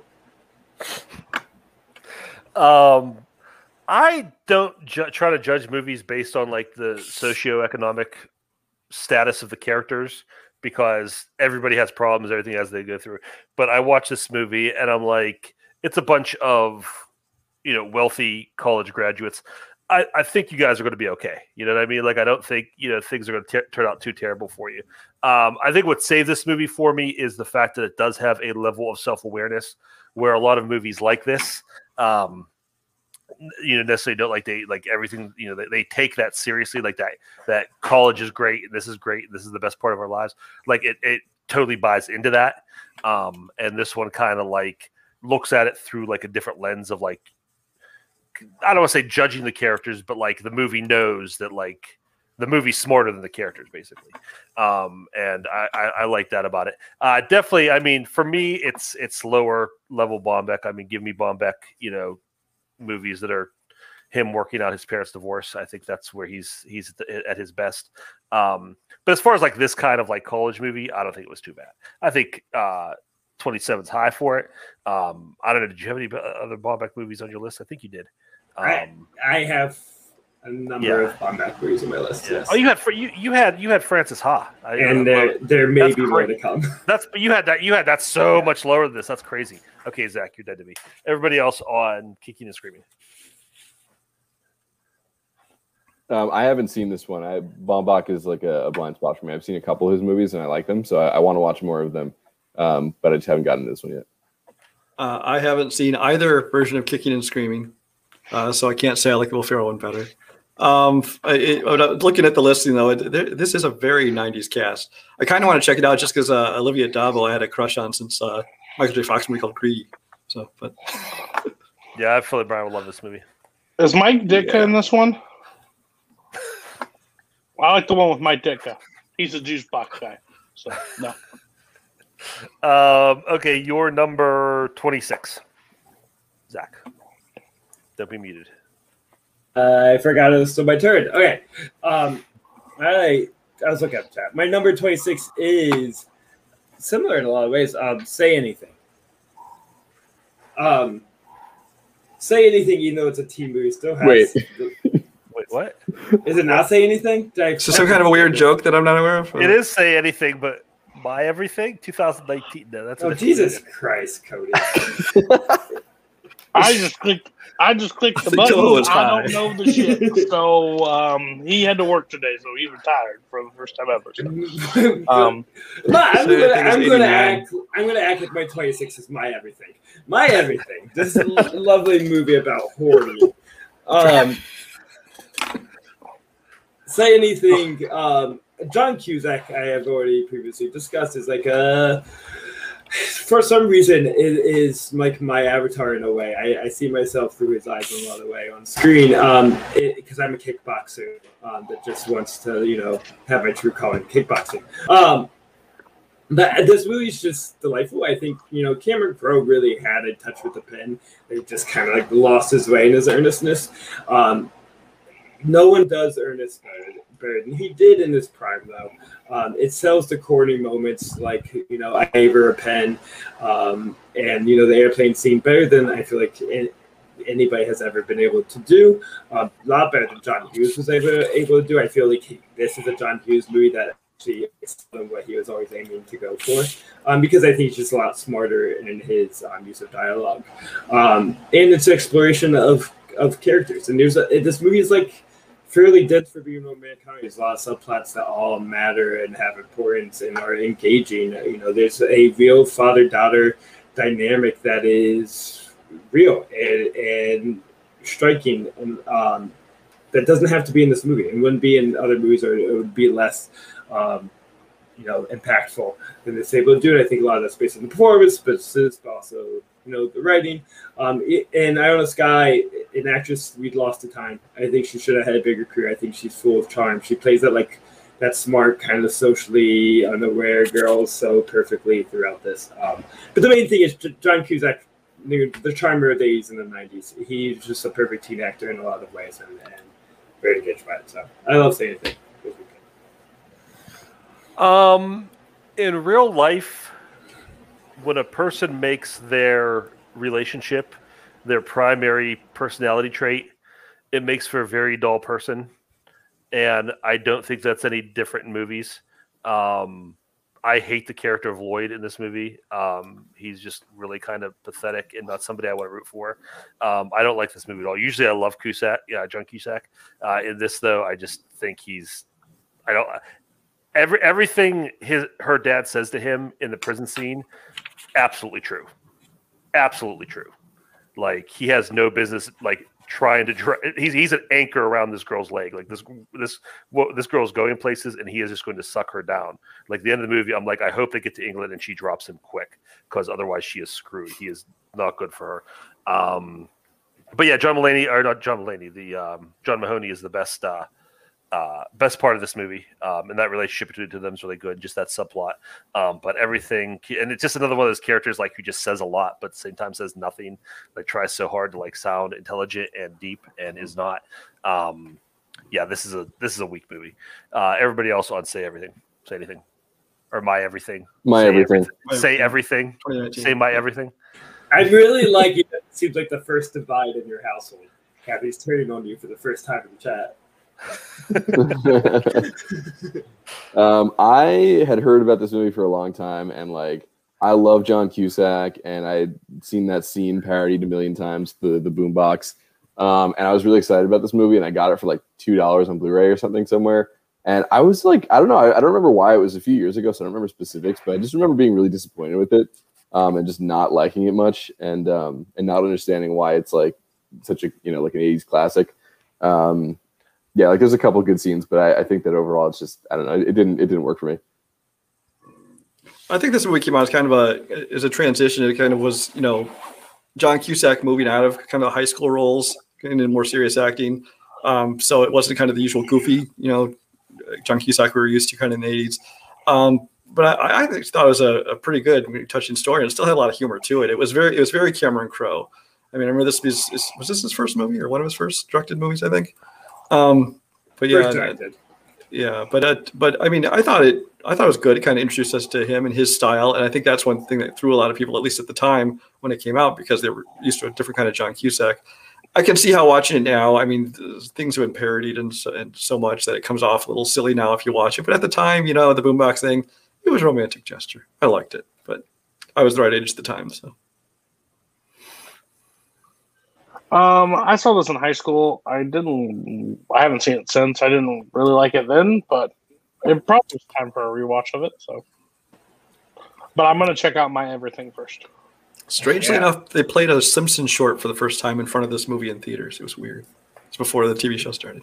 For the review episode, can we just instead do a live watch along to my everything, the one minute short? Yeah, Um, I will say maybe the biggest surprise of the entire top 100 so far is this not being on Brian's list. I thought for sure like that was like I until he didn't yikes and I was like I thought it was there. Um, okay, Zach, you're number 25. Yeah, my 25 is Spike Lee's Do the Right Thing. People on here trying to say there's a better Spike Lee movie in the past. It's no such thing. This movie's a fucking masterpiece um, in all the right ways. I, I think Spike Lee has such a specific tone um, that, you know, I've been watching John Singleton movies recently, and I feel like he was trying to do a very similar thing of doing these like real life interactions and this like humor and this, this, this like streetwiseness, but then like straight tragedy, and he just like can't like balance it near as well as Spike Lee is able to do do the right thing, which is just a per- like really amazing what he's able to accomplish. Because in a lot of ways, like I keep talking about hangout movies, but it's you're just hanging out in this community, getting to know all the people around there. You, they give just amount of time to, you know, um, different individuals to to really get a full picture of what it's like to live in this in this neighborhood, um, with just the right enough time to you know the characters who are going to matter in the end, where where then as it you know riles up the plot everything kind of connects together the characters come together to kind of um, put a pin on what the, the the point of the movie kind of wrapping everything together because you're kind of can see it kind of kind of being aimless like, you know what is he trying to say when it all makes sense by the you know the tragedy that that's able to occur to it's really remarkable how he's able to do that feat um, you know you know, coming right out, I guess this isn't his first movie, second movie, I believe, right? I also love She's Gonna Have It. But with such like unique style and vision, you know, that kind of like in a way shows, you know, with the lack of options to um, you know, directors of color, directors of female in the past, but we might have been missing out on because there's just a unique vision that he was able to bring in the 80s that, you know, Black Dark didn't have the options before that to really, you know, put that into New Hollywood before. Um, that it, it, it's just really remarkable. You know, he he does you know the fisheye lens and the close-ups, you know, almost better than anybody. Um, he uses music, uh, diegetic music, um, you know, not just entertainingly but also thematically purposeful. Um, and I, I actually find Spike Lee a very engaging actor. I, I, I love him in this. I find him really funny. Um, he, he has that kind of weird, quirky persona that, that I tend to fall for in a main character. Um, do the right thing. It's it's as you know relevant today as it ever was, and I think you know if you've heard how great it was, give it a chance because I think it, yeah, it, it is great for a reason. Yeah, I hadn't seen this as well. When I first watched it, it was rough because of just all the hype um, surrounding. I, th- I only watched it for the first time like maybe ten years ago, and um, you know, just all the all the hype kind of hurt it for me. Rewatched it, I, I liked it better, um, but I do still think. I mean, obviously, it's you know thematically, it's a very important movie, um, but just from like a, a film uh, filmmaking uh, standpoint, um, it's a movie from a young, inexperienced director who has a lot to say, and it feels like a movie from a young, inexperienced director who has a lot to say. I think um, I, I, I'm not a big fan of his a lot of his. Uh, a lot of his camera work in this. I think a lot of it's kind of amateurish, and I I think that all the hype that this movie got and all the accolades really hurt Spike Lee in the long run because no one will tell you how great this movie is more than Spike Lee will. And I think there is a lot of, like I said, I think there's like stuff he could have proven. I think there's still stuff. I like even with um, uh, the Five Bloods. Um, I see stuff in in that movie that I saw in in this movie in 1989 that was still like I'm just like you're, you're still doing that, man. Like you haven't moved past that. Um, I, I, I just feel like Spike is kind of a like I think that stunned him as a filmmaker. Um, there there are a lot of great aspects to this. I mean, Ossie Davis is I mean Ossie Davis is the greatest thing in every movie he's in, and uh, him and his uh, his relationship with uh, mother sister I think is my favorite part of the movie. Um, Dan Aiello is really great and just you know uh, you know his interactions with the, with the you know the people in the neighborhood. Um, so yeah, I mean it's it's good. I just don't think it's as great as everybody else makes it out to be. Uh, everybody else on do the right thing. It should be on my list. It should.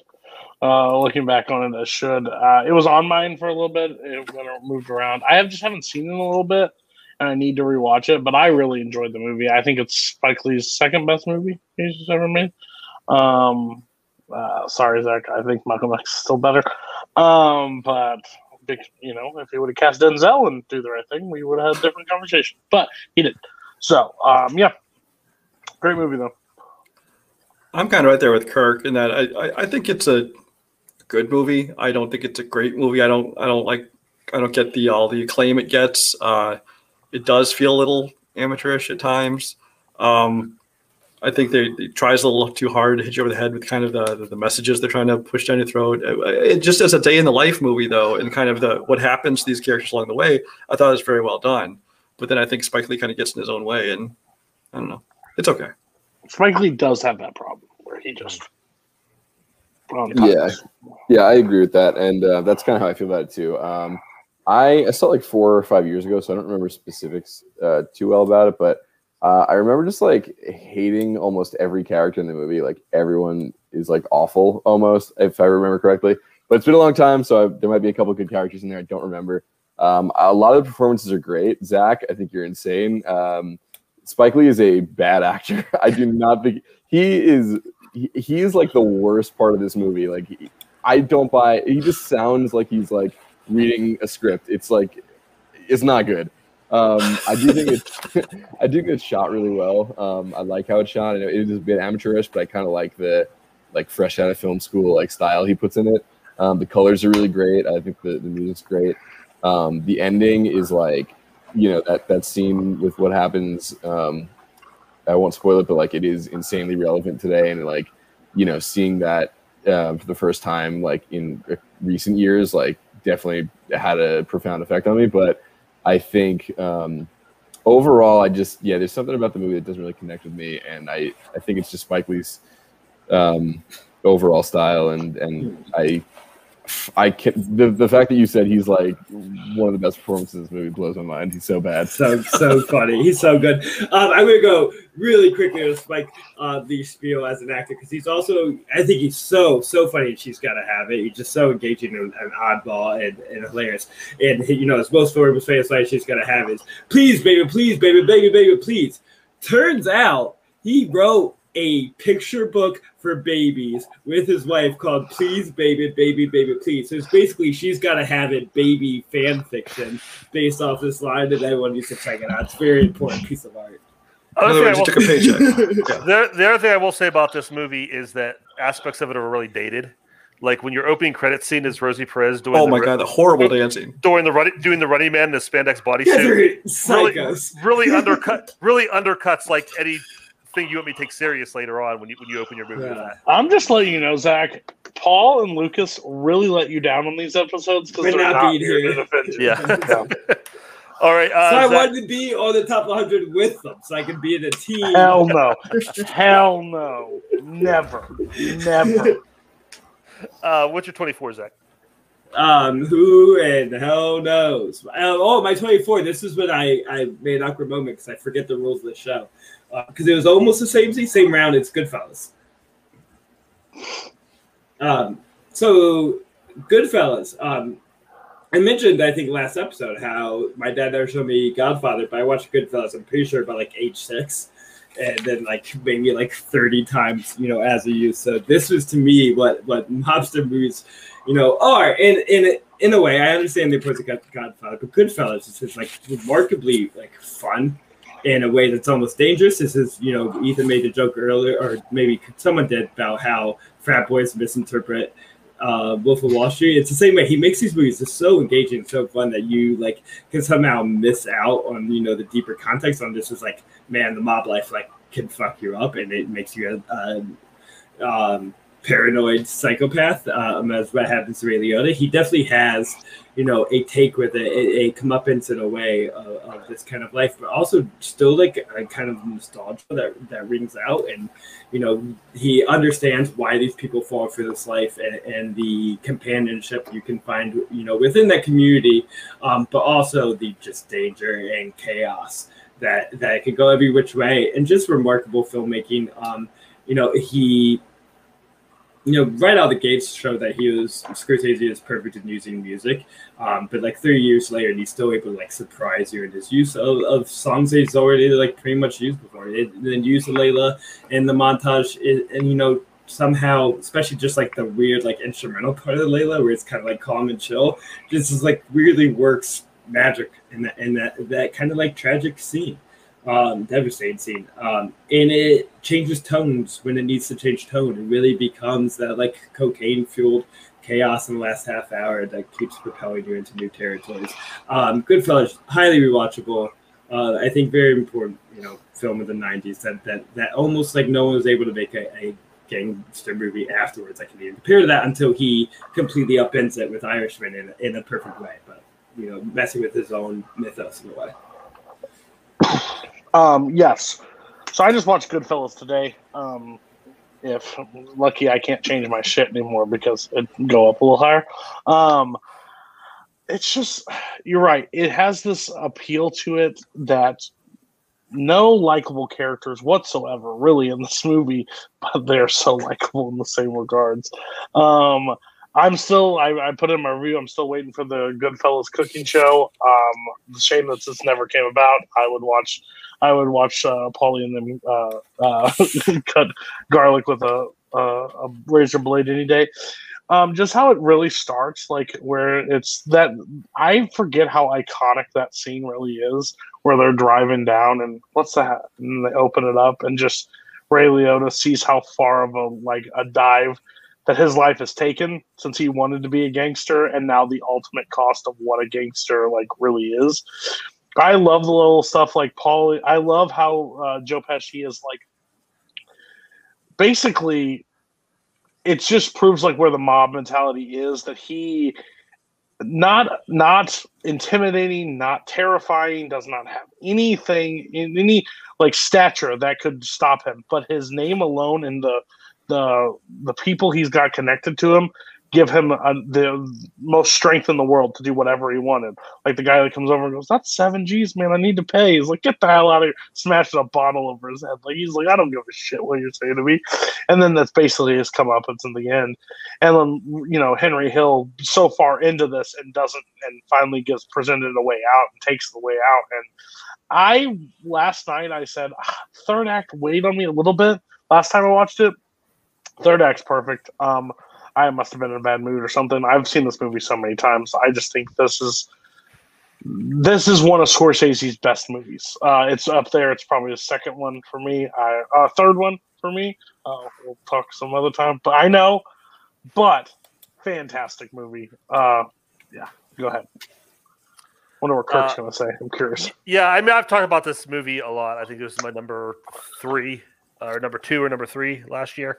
Um, it's yeah, I mean, this was the movie that Scorsese, like, his whole career was building up to. I think, I think, like, it just it just peaked there, and like, I mean, he still makes good movies, but I mean, this is the the, the absolute height of everything he had done, everything he did since.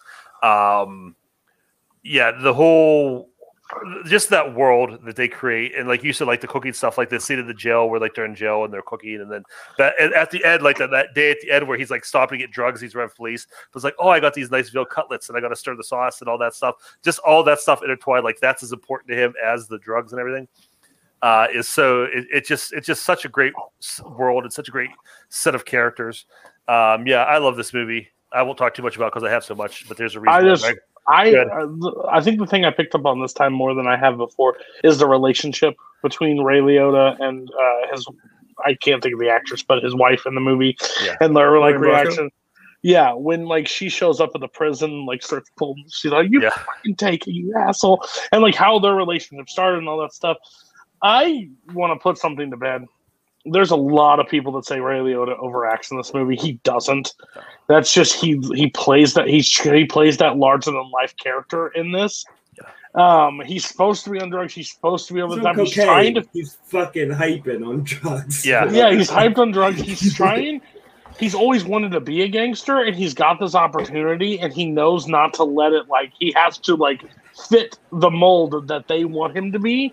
So he has to flit in every spot. So his overacting, his laugh is annoying, but his overacting, eh, it's it's played perfectly. So. Yeah, it's a very frenetic character, and it, it- I think that's just what he was like in real life. Um, but like I said, there's a reason why uh, "Rags to Riches" is the theme song for the top 100. Um, this is a fantastic movie, and um, I love it. Uh, Ethan and uh, Brian. Brian, I know your take on is going to be wrong on this, but Well, no, I, I, I mean, I've talked about this before. I talked about it last night on Logged It. We talked about this movie, and it's, it's, I think one of those movies that I can respect as a well-made film. But these mob mafia movies just have never been my kind of thing. So, more power to you. Um, this movie should have been on my list. Uh, whoops, another mistake. Uh, sometimes they slip through the cracks. We all know how it feels. Uh, yeah, I love this movie. It's it's incredible. Uh, I love everything about it. It's it's this is a movie that I think ear- earns the length. Um, and uh, I, I've seen Andrew Barr saying some some things in the chat. I disagree with all of them. Um, Ray Liotta, I did, actually didn't even honestly. I don't know how I didn't hear about this because apparently it's a thing. I had never heard people say he overacts in this movie. I disagree. I think he's great in this movie. I think everyone's great in this movie. I think the music is some of the best, some of the best needle drops in, in cinema history.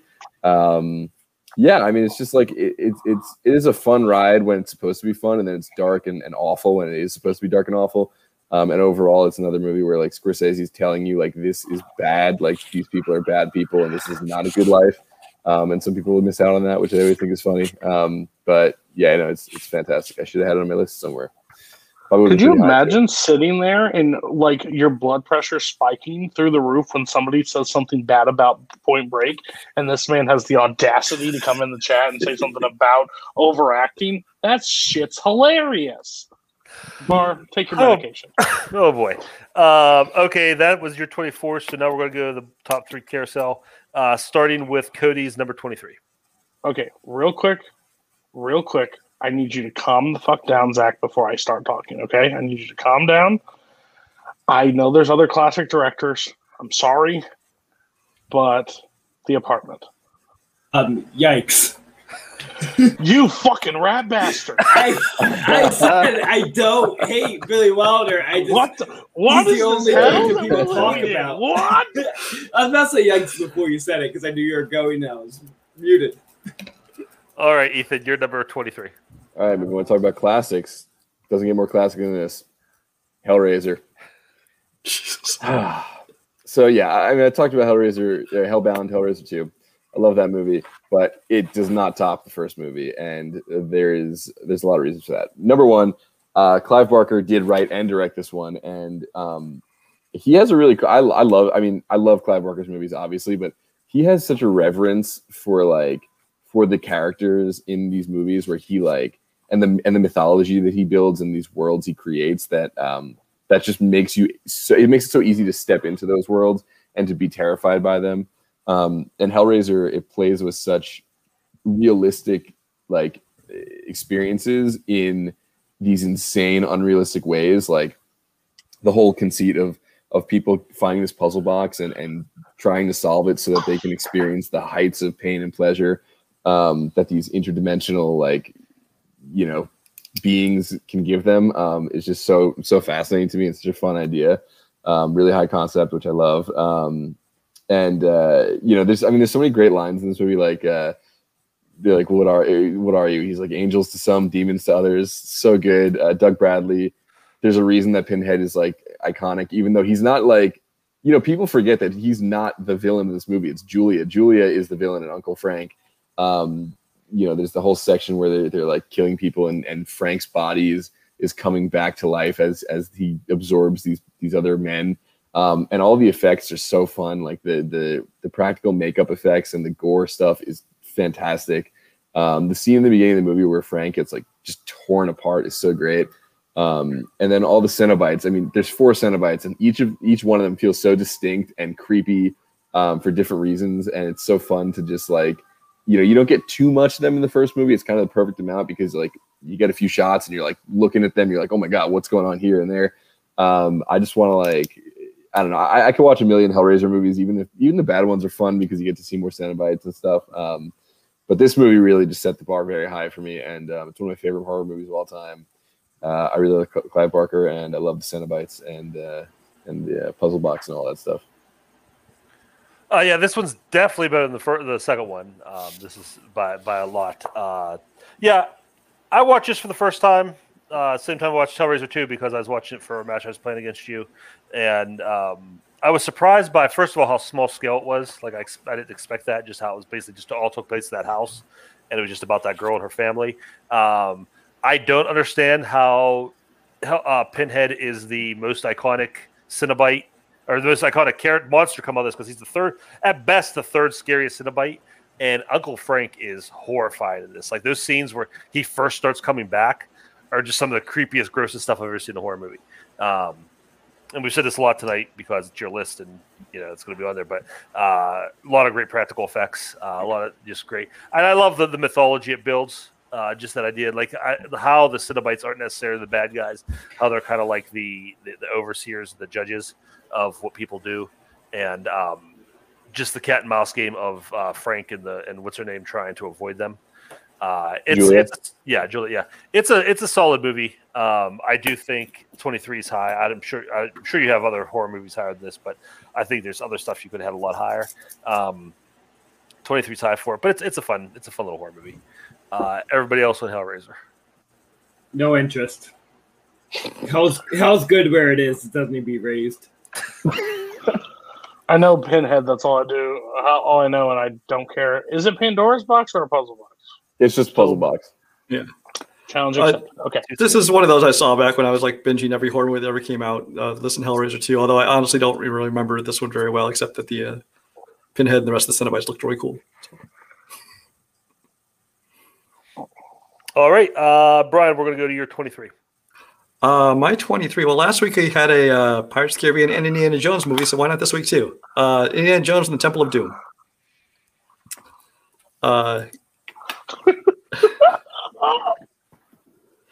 A, a lot of people uh, don't like this. This is the one of the trilogy because there were only three. Um, this is the one that they don't like nearly as much. Um, I really enjoy this one actually a little bit more than the third one. Um, it is a definitely a darker story, a darker kind of take. Uh, word is that you know George Lucas going through a divorce when he made this movie, so he was kind of in a darker place, and apparently that affected his writing or whatever. I don't know about that, but uh, all I know is I really liked it. I mean, you take Indiana Jones, who's you know kind of a character based on like these old serials, uh, but instead of like the Nazis and all that, you put him in a completely different setting. You get to kind of see him against a whole different kind of, uh, a whole different kind of foe.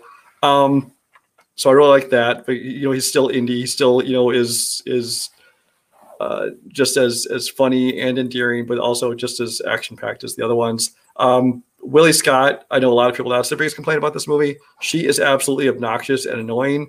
Um, that's kind of the point. She's supposed to be. She's supposed to be there to to get on Indiana Jones's nerves. Um, she's playing total damsel in distress, like to the nth degree, to the point where even he is just like you know really frustrated with her. But I thought she played that part perfectly, and it was a good foil that created a lot of good comedy with him. Uh, short round uh, in this movie.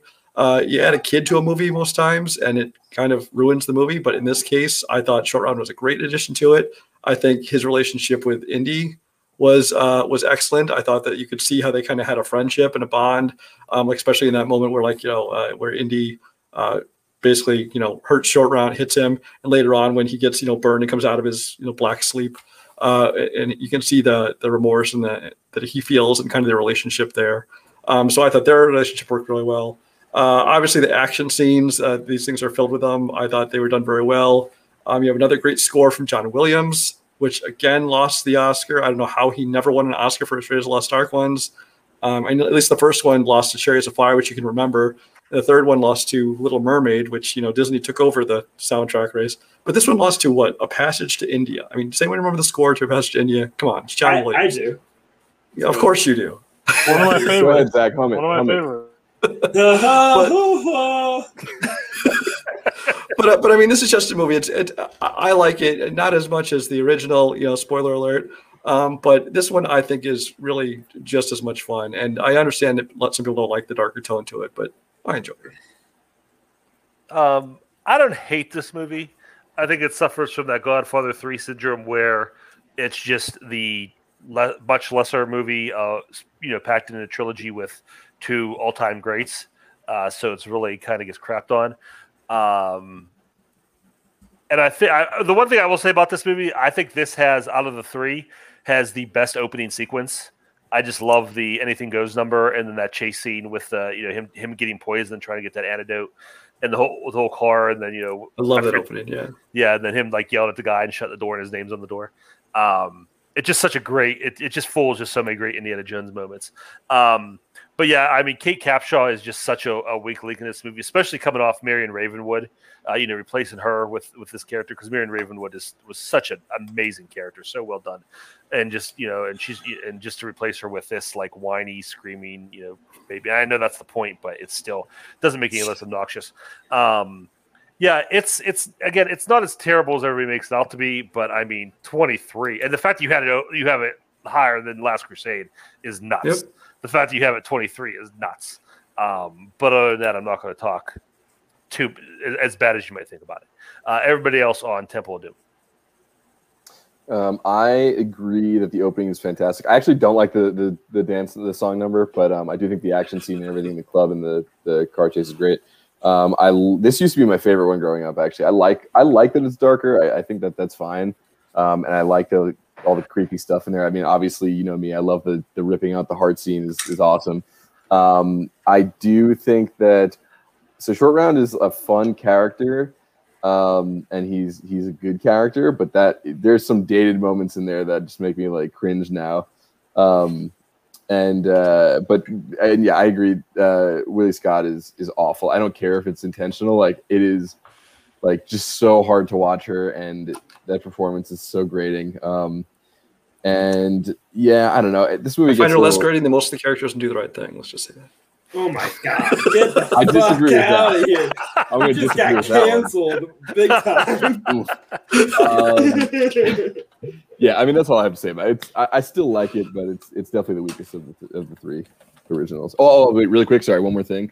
The decision to make this a prequel is so stupid; it makes no sense. It completely ruins some aspects of the first one, where Indy is, on you know, disbelieving these magic things because he experienced all that in the first one. Makes no sense. yeah, and unnecessary. Like, why did it have to be prequel? They could easily made this a sequel. It, it, it made no sense. Um, you saying that this is um, Spielberg getting over his divorce makes a lot of sense because it seemed like he didn't give a shit what was happening. Lucas, This yeah. is oh George Lucas was oh Yeah. th- this is the only Spielberg movie that I would describe as obnoxious. Like he doesn't he has such a good control over the tone of his characters. But I think uh, all the supporting characters is a little annoying, you know, throughout this movie because you, you're saying it's the darkest, sure, but it's also the most childish in a lot of ways. But you know, use them. It's so so weird that Kate Capshaw is his uh, wife for such a long term because he has shows no affection for her in this movie. Like gives her nothing generous to work with. She is just there. It's you say it's the point, but the real point of the movie is to be fun, and that's just like the opposite of fun. Um, there's nothing worse than than than the buzzkill. a buzzkill character. You can have her being uncomfortable and unaware. I think the better version of what that character could be is um oh my gosh, I'm blanking on everything. It's too late in the night. What's the Kirk or the Michael Douglas movie? Um Romancing the Stone. Um what's her face? It's such a better Kathleen version Turner? of that. Yeah, Kathleen Turner is the better version of a character outside of their comfort zone and, and, and being really a fish out of water that comes to terms with it than, than what Kate Capshaw is, you know, within this, who who just is nothing more than, you know, a saddle in the back of the movie. Um, the heart's cool. That to me was all Indiana Jones was for a long term, and all I knew is that, that there's a movie where they ripped out a heart. Um, the internet tells me I'm supposed to hate this movie, but I don't. I have fun with this movie. I still love one, two, and three of this movie. I understand that there's stuff that is questionable and she's annoying, but I'm with Brian. That's the point of her character. Like Doesn't she's supposed to be that annoying good. character. But I mean, I, 23 is kind of fucked, in, especially higher than Last Crusade. Last Crusade rivals Raiders for me. I think they're really close. And which one's better? Um, so for to have you to have Last Crusade lower than this, that's where I have to disagree with you, sir. All right, uh, Zach, hit us with your 23. Um, this would have been better if I could do these back to back to back to back. Because right after Goodfellas is the mini adventures of Winnie the Pooh. What if Way the Pooh had a I mob fucking clicked on it. I thought it was a joke. Sure, not my everything. I thought it was a my everything moment. you had Goodfellas than this? Yeah, this is a Where's perfect uh, movie, and it teaches a lot about how No to wonder live you life. Kirk. Understand. This is like very important to how to maintain our humanity on this earth. Um, people need to like rewatch this in a in a deeper perspective because it was such it's so wise on like why I think I, I the kids movies are about to come hot and heavy for the rest of this movie. Just be ready. But I think part of why they still were so work for me as an adult is I think you know re adjusting your mind to that innocence that you have as a child is, is you know very important to remember what it means to live um, you know, morally on this planet. Sometimes we we forego some of these because life gets difficult and challenging. But when you reduce it to the simplest forms of what means to be nice and kind to each other, um, it can it can readjust us to be the best versions of ourselves. Kids movies really are important that way. That's part of why these are important to help kids evolve and grow into these better humans. And we just I don't know, we fucking watch Goodfellas and we become fucked up. Um, and because you know the characters have I, I, think they're rounded away, but they're still like they represent, you know, just like the Wild Things Are, like specific components of what a child's, you know, it is, um, because so that way they can see themselves and they can see how they react in different situations. Um, you know, Piglet's is the word and scared one. Rabbit's the you know busybody, smartass, um, kind of selfish one. You- Um, Winnie the Pooh is the kind, gentle, kind of simple one that just is chilling. These are all, you know, parts of what it, what a kid is kind of feeling with it, how they try to develop themselves. It's how do you bring that all together to be that, you know, f- full, well-rounded version of us. And within this, it's you know also just delightful and hilarious and you know episodic, which is you know how I said these are you know a compilation of shorts in a way, but but it is all just so lovely and show and gentle in a way that kids movies has forgotten. This is to me the end of the golden age, the long, long, long golden age of um, you know Snow White to Winnie the Pooh. I'm giving it 50 years of golden age of, uh, of Disney because there's ones I love, you know, throughout that. Um, because I think after that, I, I talked about how a and way ruined animated movies, things need to become faster, need to become wittier, and they they they stopped the calmness that I think is important for kids to really, you know, find, you know, their place within in, in a movie, but also you know, a way for us all to take a calm remember what it means to be our best selves. Um, I my son, he's still learning English at this point because um, he's kind of dumb. He's a little bit of a late developer. He'll get there. Um, but like I'm getting so so close to being able, able to show him Winnie the Pooh. That that was my goal. It's like the first movie that we'll watch um, through the whole thing, and he's able to like really get it. And I just like like so exhilarated about this happening at some point. Okay, uh, first things first, we need to pump the brakes with that title. Many adventures is like five, four or five, and adventures adventures might be a stretch because these adventures are things like Winnie the Pooh trying to cl- climb a tree, and Winnie the Pooh taking a walk on a windy day. I mean, adventures is is is is is generous. Um, that being said, uh, Zach, I'm not going to tell you this is the worst pick of the top 100 because you guys have picked some pretty unwatchable stuff, and it's a lot worse than this. Uh, but this is definitely the most baffling pick. Um, I mean, basically, you're, you're telling me, um, you know, they took three or four episodes of a children's Saturday morning TV show, compiled them into a movie, and that is the 23rd best movie ever made. It wasn't um, a TV show at that point. I think I think you're um I mean, well, I mean, it might as well be. Uh, I think you're reading a lot into this. Um, I don't, I don't disagree with you that children's movies can be important to, uh, you know, whatever.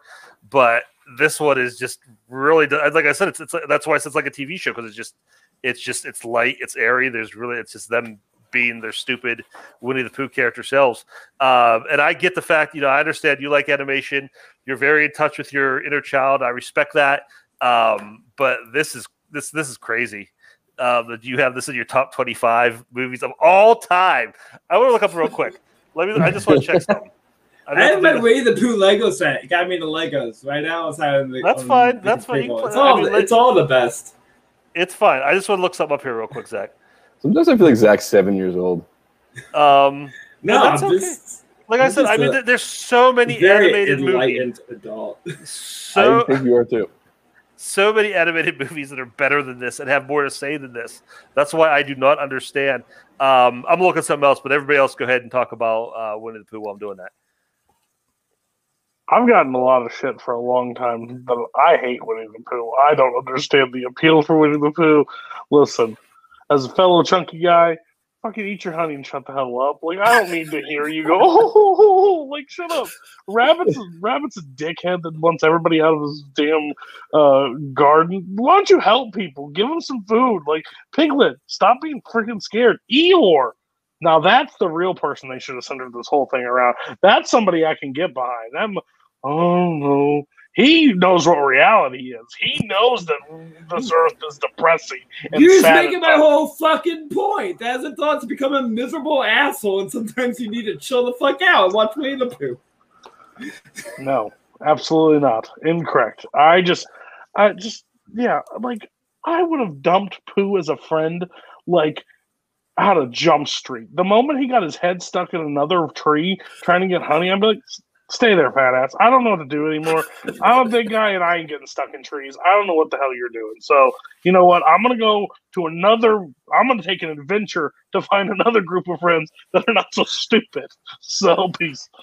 Okay, I found it here. Zach currently has 2,449 movies logged on Letterboxd, and then out of those 2,400 movies, this is the 23rd best ever. Yeah, it's probably too low. Oh my god, it's. I, I'm not honest, man. rabbit of this community. No, not a chance.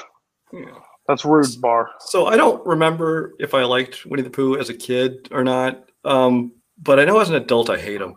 Uh, I can't stand Winnie the Pooh. When I had my kids and people started giving me stuff, you know, for baby shower Oh. stuff, I told everyone if you give me anything with Winnie the Pooh, I will be returning it. My kids will not own anything with that stupid ass Winnie the Pooh on it because I hate it. I don't want it in my house. I find his voice annoying as hell. I want to kill myself when I hear him talk. um, it's uh, oh man, I, I I'm not quite as as animated about it. Ha, no pun intended. As as Cody, but yeah, Winnie the Pooh is is not for me at all. Um, Zach, is this the one where he gets stuck in Rabbit's window? I mean, possibly. Yeah, he gets so- yeah, stuck you- everywhere. Yeah. Okay, because if that's it his- that's is, his- then that's, I, his, that's his bit. if it is, then I think I've seen it. If not, I'm not sure. I actually liked Winnie the Pooh a lot growing up, and I don't know. I, I don't mind Winnie the Pooh. I still kind of like it. Um, I don't. I mean, like I like it for what it is. I'm not like sitting here watching Winnie the Pooh. Don't worry. But like, I don't. I mean, I, I can't say that I've seen this one recently at all. Like, probably not since I was a little child. And um, yeah, I don't know. I mean, 23 is like. I mean, I've had some some interesting picks up in my 20 my 30s, but like 23 man is is really. Uh, Answer me this, Zach. He has a fucking shirt on. Why the fuck doesn't he have pants on? No one's ever been able to answer it for me. What's the point of wearing a shirt if you? That means he's nude. I'm Well, sorry. Cody, Cody, it's That because he has no man's dick. proud of his ass. Let him be. Well, too bad his friends have to put their heads up to it to If pull you his guys- ass out of things. If you guys time. think this is crazy, I'm really worried about the rest of my fucking list. And Mark and wait. Chunk, I don't. Brian hates Joy. Cody hates Joy. No, Mark, you just Yeah, yeah, I grow don't- up. Yeah.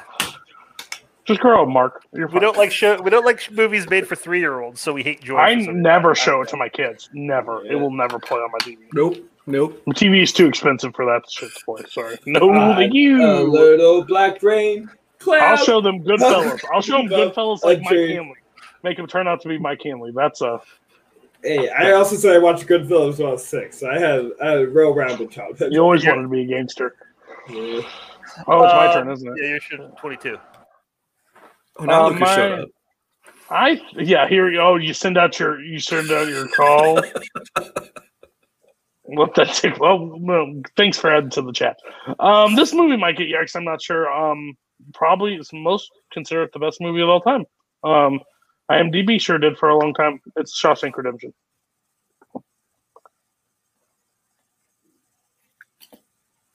Does anyone have the Shawshank Redemption?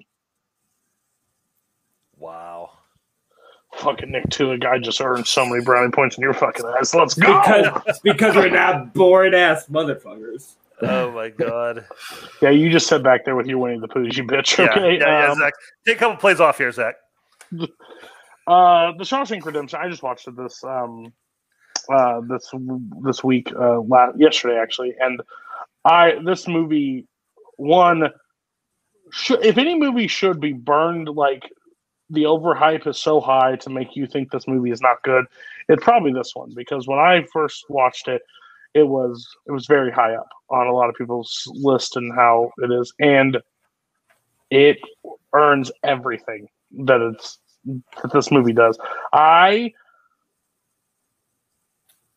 um I'm trying to think of my words. Tim Robbins and Morgan Freeman's performance in this is just unmatched of a buddy relationship through movies. I think the heart that they both show, the journey that he goes through, this entire thing of Tim Robbins of um, finding his way out.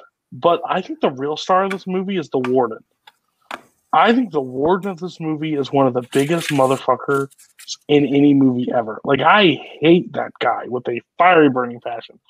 Um, I just, just, I mean, this movie's been talked to death, so I won't talk too much. But I think it's like the the light, the story it tells, basically, the leaving the prison, the people that are never able to like go back to normal life. I think Brooks's uh, part is just so so heartbreaking.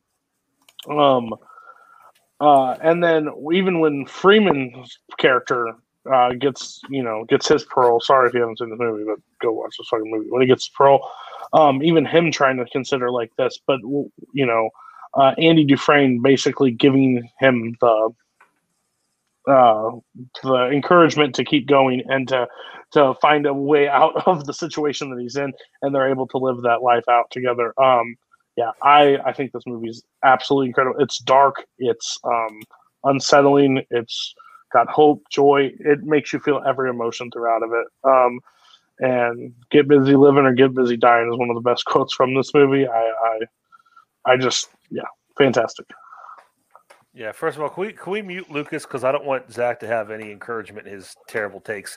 Um, Yeah, this again, this is another movie I won't say too much about because I've talked about a lot. But yeah, this is fantastic. It's great. Um, great characterizations, great story of just friendship and um, you know survival and finding a way to survive in that situation.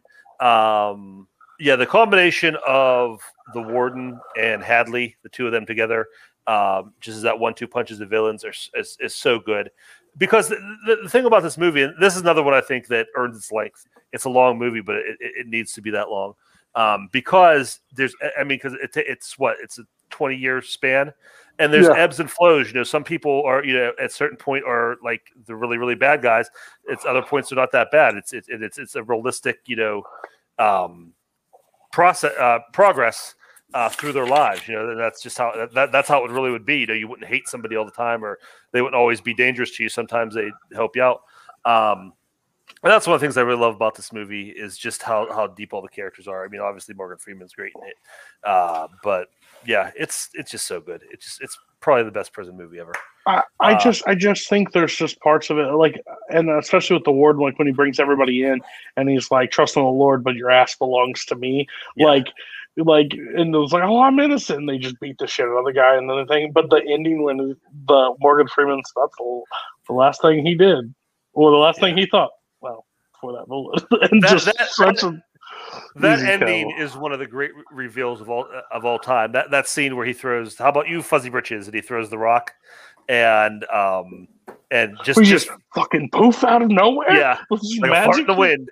Like a and uh, in the wind. w- and when, when they bust through that poster, that just that that scene, that that shot of them all looking in, and then from that moment for the rest of the movie, just how and then just he all the through five all the payoffs there, it's just so good. and came out cleaner on the other side. It's so good. Um, okay, everybody, I uh, Ethan and Brian, I'm sure your take on this isn't as wrong as Zach's, but what what mistake did you guys make in life to not have this on your list? Uh, I think it's a really good movie. I honestly do. I just don't think it's like one of the best of all time that people rave about. You know, number one on IMDb and all this stuff. And I do think that that has kind of hurt its opinion to me. Is that people just completely like overpraising and overhyping it, which I, I honestly think it's a really good movie. Now, now would it make my top 100? Probably not. But I, but I, it really has affected to me sometimes when I when I you know talk about this movie people and they just rave about it, and especially the whole IMDb thing. I'm just kind of like, really, really, it's good, but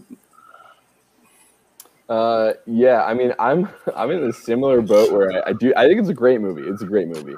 Um, and growing up, it was one of my favorites. I, I mean, it was on TV all the time, and I watched it all the time, and I loved it.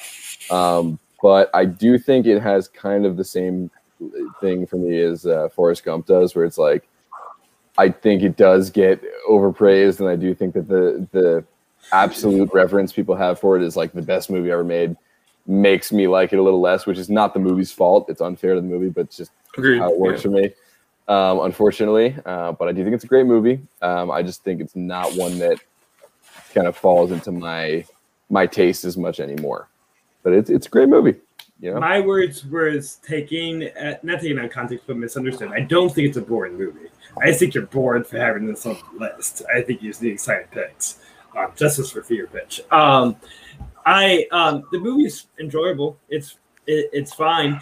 The problem why it doesn't rise above is the like sense of nostalgia that it gives for prison, where it makes seem like prison is this warm, cuddly place to hang out. Like it makes and watch. it, I'm like, man, I want to go to prison. I'll make friends with Morgan Freeman and other people. And it's just like a bad idea. It should, it should handle that context a little more.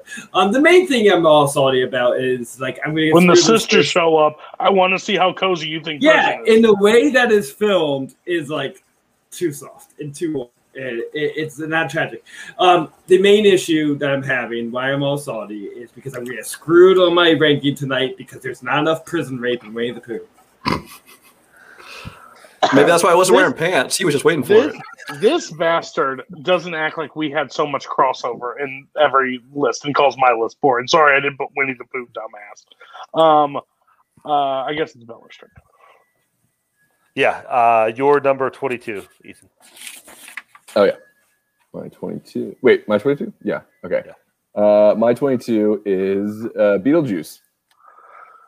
Really, yeah. So, um, listen, I love horror movies. I love horror comedies. Uh, Beetlejuice is not strictly a horror movie, but it is a, a spooky movie, and I love spooky movies. Um, and uh, Halloween's my favorite time of the year. This movie feels like you're. It just feels like Halloween time for me. Um, it's it's Tim Burton at his absolute best. Um, it's before he had the the easy toys of green screens and and CGI, and he had to rely on practical effects and sets and uh, stop motion for a lot of effects, which is really fun. Um, and he put so much care and love and imagination into this movie. It's so funny. It's uh, it deals with like really dark subject matter in a really light way. Um, Michael Keaton is incredible in this movie. This is like my it's my fa- probably my favorite Michael Keaton performance, um, which I know some people are going to be you know they're going to disagree with me, but it's it's it's incredible. He's so much fun. Um, Geena Davis always great. Winona Ryder fantastic. Um, a great a, a great Alec Baldwin performance. You know, you, people forget like he used to be really sexy. This is a sexy Alec Baldwin, you know, and it's great. It's great to see. Uh, Catherine O'Hara, like I mean, everyone, the whole cast is fantastic. Um, it's so much fun to watch.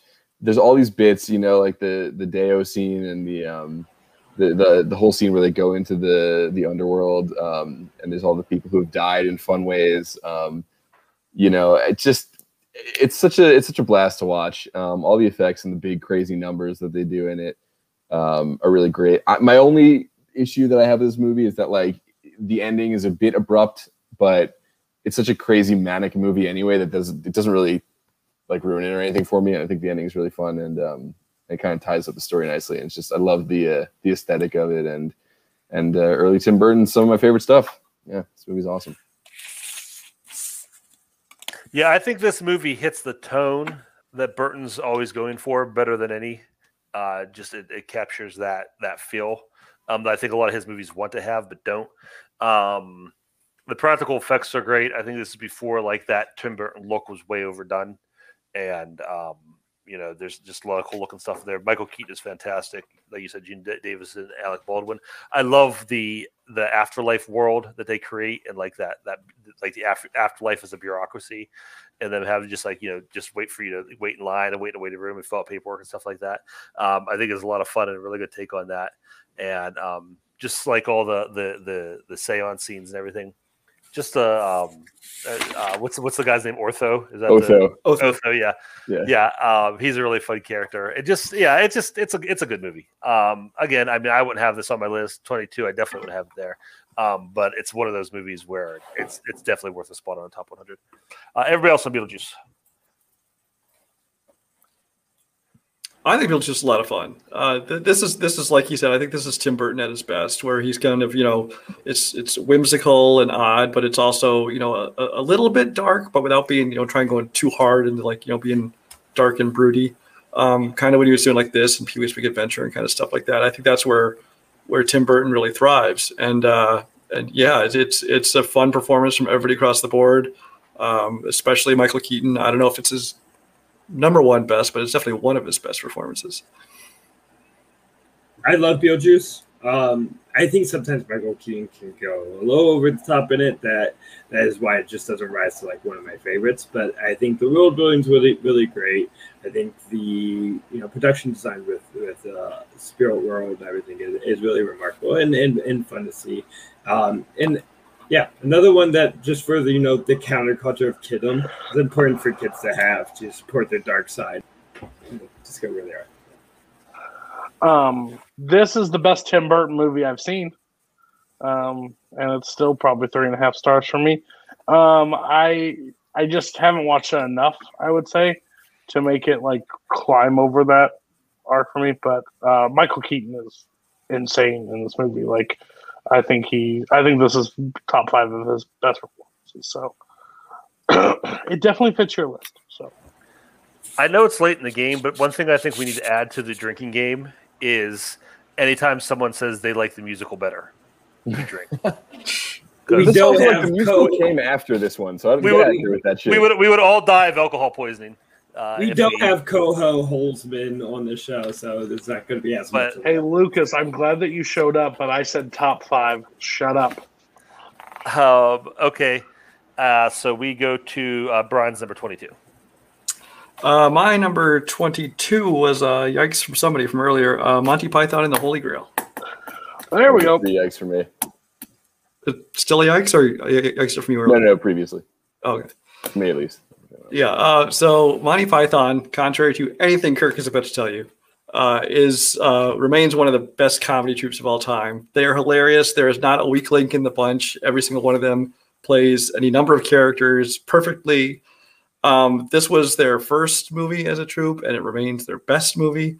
Uh, th- th- their style it's very odd. It's very silly. It's nonsensical, but you know somehow it all works and it's hilarious.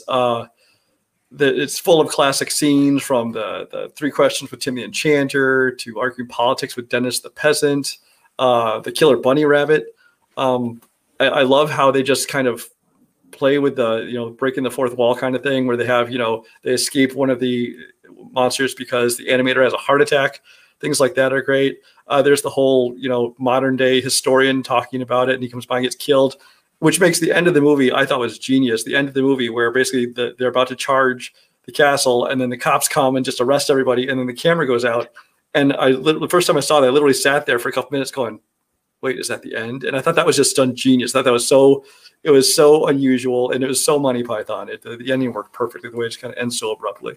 Um, but yeah, I mean, this is a classic movie. I mean, this this is I'm not going to do it, Cody. Sorry, but this almost every line in this movie is totally quotable. Uh, so yeah, um, Kirk, tell me why you're wrong. Oh wait, no, Ethan first talk, then Kirk can tell us why he's wrong. Yeah, I'll just add on to this. First, I'll say that uh, Kirk, if we're doing that drinking game, take a shot because someone else mentioned that they think the musical's better um, about this one too. But uh, I, yeah, this movie is it's it's incredible. It's so funny. Um, I know Kirk's gonna tear apart, um, and everything he's gonna say about it is true, but for the wrong reasons. He's gonna say it's stupid. he's gonna say that it's it's nonsense and all that, and it is, but it's it's stupid nonsense done by very intelligent, funny people, and it makes the nonsense very very funny. Um, I mean, yeah, like Brian said, I, we could sit here quoting this movie all night because it's just that funny. But he, you know, he talked about the fourth wall breaks and the meta humor, and like it is so it's so clever, it's so fun. Um, the whole cast is great. Uh, I remember as a kid, the first time I saw this, I loved it, but I hated the ending because I was like, "What do you mean the cops? Like, what is?" Because I was like too young to really get it and like think that was funny. Um, and then watching it back now, I'm like, "That's so incredible! It's so much better than if they had actually like found the Grail or something like whatever." It's the perfect ending.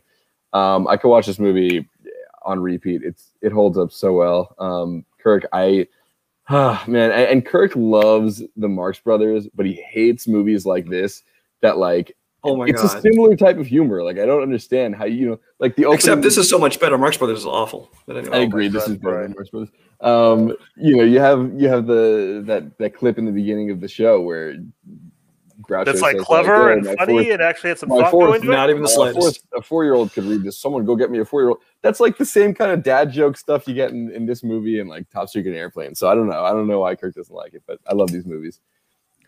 Um, yeah, I've talked about this a lot, so I'll just say it's not funny. I mean, it's objectively not funny. You can say it's funny, but you're absolutely wrong. Um, I said it in my Letterboxd review, and it's completely accurate. Watching this movie is like going to a child's birthday party, like a four or five year old's birthday party, and they hire a clown, and like the clown is just doing like dumb four year old birthday party clown stuff. And you're sitting in the back watching it because you're kind of stuck there because your kids are there, and your kids are mildly amused because like on a four year old's level, it's kind of funny, but from an adult, like an intelligent adult, like there's no level of humor at all. It's just the dumbest crap. Um, shrubbery is a funny word. Uh, let's dedicate 15 minutes of our movie to the word shrubbery because that's hilarious. Um, yeah, it's just the dumbest humor. I mean, to compare this to the Marx Brothers is ridiculous. The Marx Brothers is clever, it's witty, it's thought out. This is just every like stupid, dumb, obvious joke you could you could think of. Um, it's not funny. I, I mean, and these people are funny. Um, like outside of this, like I'm not saying like these aren't funny people, um, but they got together and made a really, really awful, unfunny movie. Um, and Life of Brian is so much better than this. Uh, Zach and Cody on Holy Grail. Um, you said strawberry, and three of us giggled, so I think it's a pretty funny word. Pretty funny. Uh, berry in general, pretty good. I, I have nothing intelligent to say. I, I find it really funny. I think it's really good.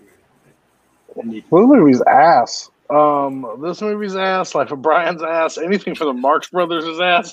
I'm sorry. This is this is your kind of humor. It, regardless of what group tells you or what group says it, I'm sorry, not funny.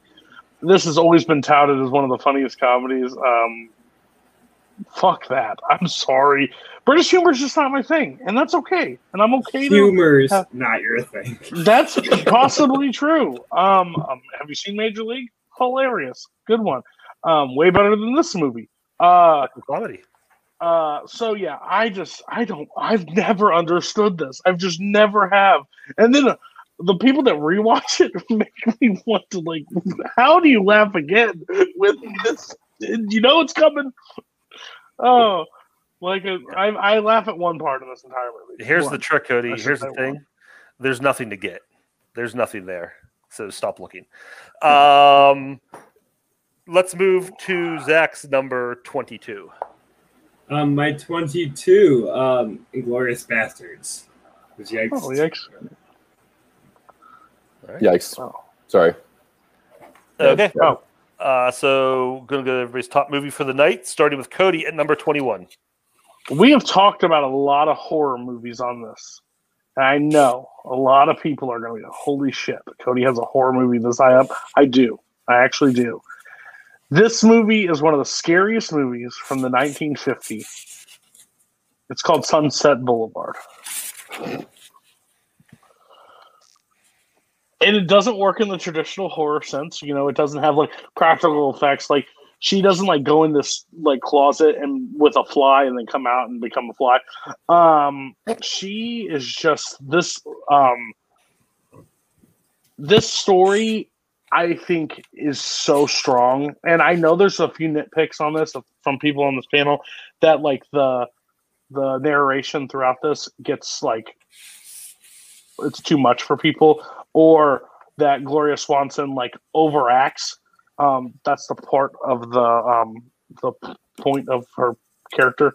Um, just a silent film star finds this guy in Hollywood as a failed screenwriter, basically brings him in, becomes infatuated with him, basically doesn't allow him to like want to have anything else, and she just believes that her future star is uh, gonna. her- She's a silent film star. She's gonna come back and become this uh, great star again and work with Cecil. DeMille. And all they're calling her for is to rent like her car and stuff, but she doesn't see it. She just sees like the stars. It's got one of my favorite quotes is the pictures have gotten small. Like she's not small, but the pictures have gotten smaller. Like she's still like that that top notch uh, actress. And like I just feel like how this this is probably one of the most quoted lines in cinema ever is the I'm ready for my close up. But it's so misused and it's so like what ties into that scene at the end is so like how fully dissented she has into her madness and what she believes that is happening and what's really happening. It's it's just crazy. I find this movie so rewatchable. I think Billy that's the reason why I like Billy Wilder so much. And I know there's other classic directors working. Please don't shoot me.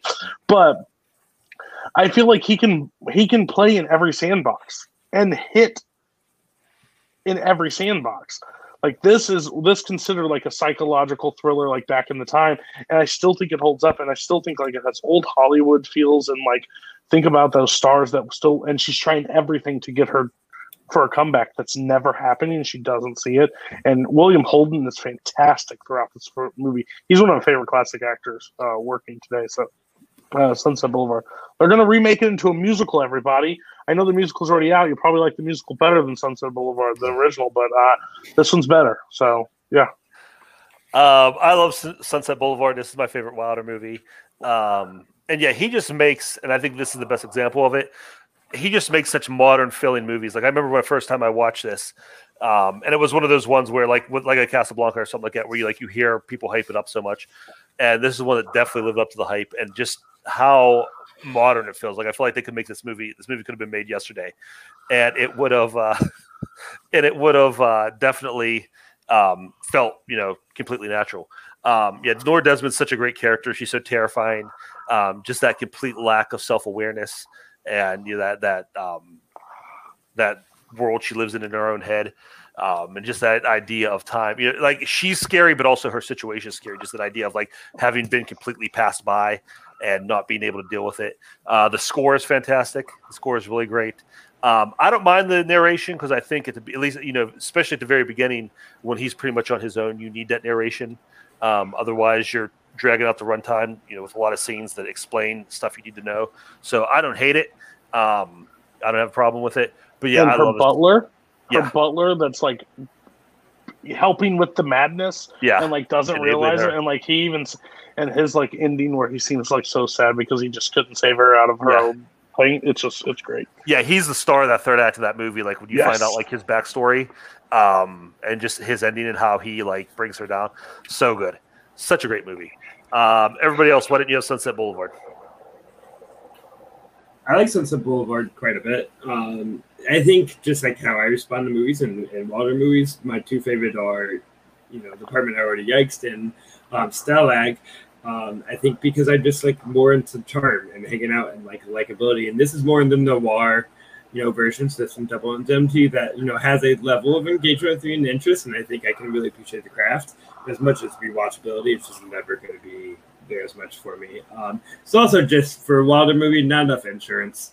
There needs to be more insurance agencies. I like uh, Sunset Boulevard. I just watched it the first time a couple years ago for trivia. Actually, I watched it, I think, a second time since then, also for trivia. But I enjoyed it both times. Um, I am one of those people that thinks that uh, Gloria Swanson's overacting is a little much. I understand she's supposed to be a bad actress and she's kind of in her own little world, but it she really overdoes it with the bug eyes and the gritting teeth and stuff. It just it's really kind of obnoxious, but but it's still a good movie. Yeah, I mean, this movie is great. Um, it is one that I kind of went into hoping that I'd have the Casablanca feeling with, and I didn't necessarily. Um, I don't know why it just didn't. It didn't connect with me as much as that did. Um, I still really like it, um, but uh, I do have to disagree. Though I think that performance is perfect for what that character is. It's like I think just I think it works so well. Um, but yeah, I don't like love it. I, it's not a movie I'm gonna like watch over and over again. All right, uh, Ethan, we'll go to you for your twenty-one. All right, my number 21. Uh, surprise, surprise. The Charlie Kaufman movie got adaptation, baby. This movie, uh, yeah, this is one of the most genius things ever written, um, and I don't care if if it's been said uh, too many times. Um, but yeah, this movie is is it's perfect.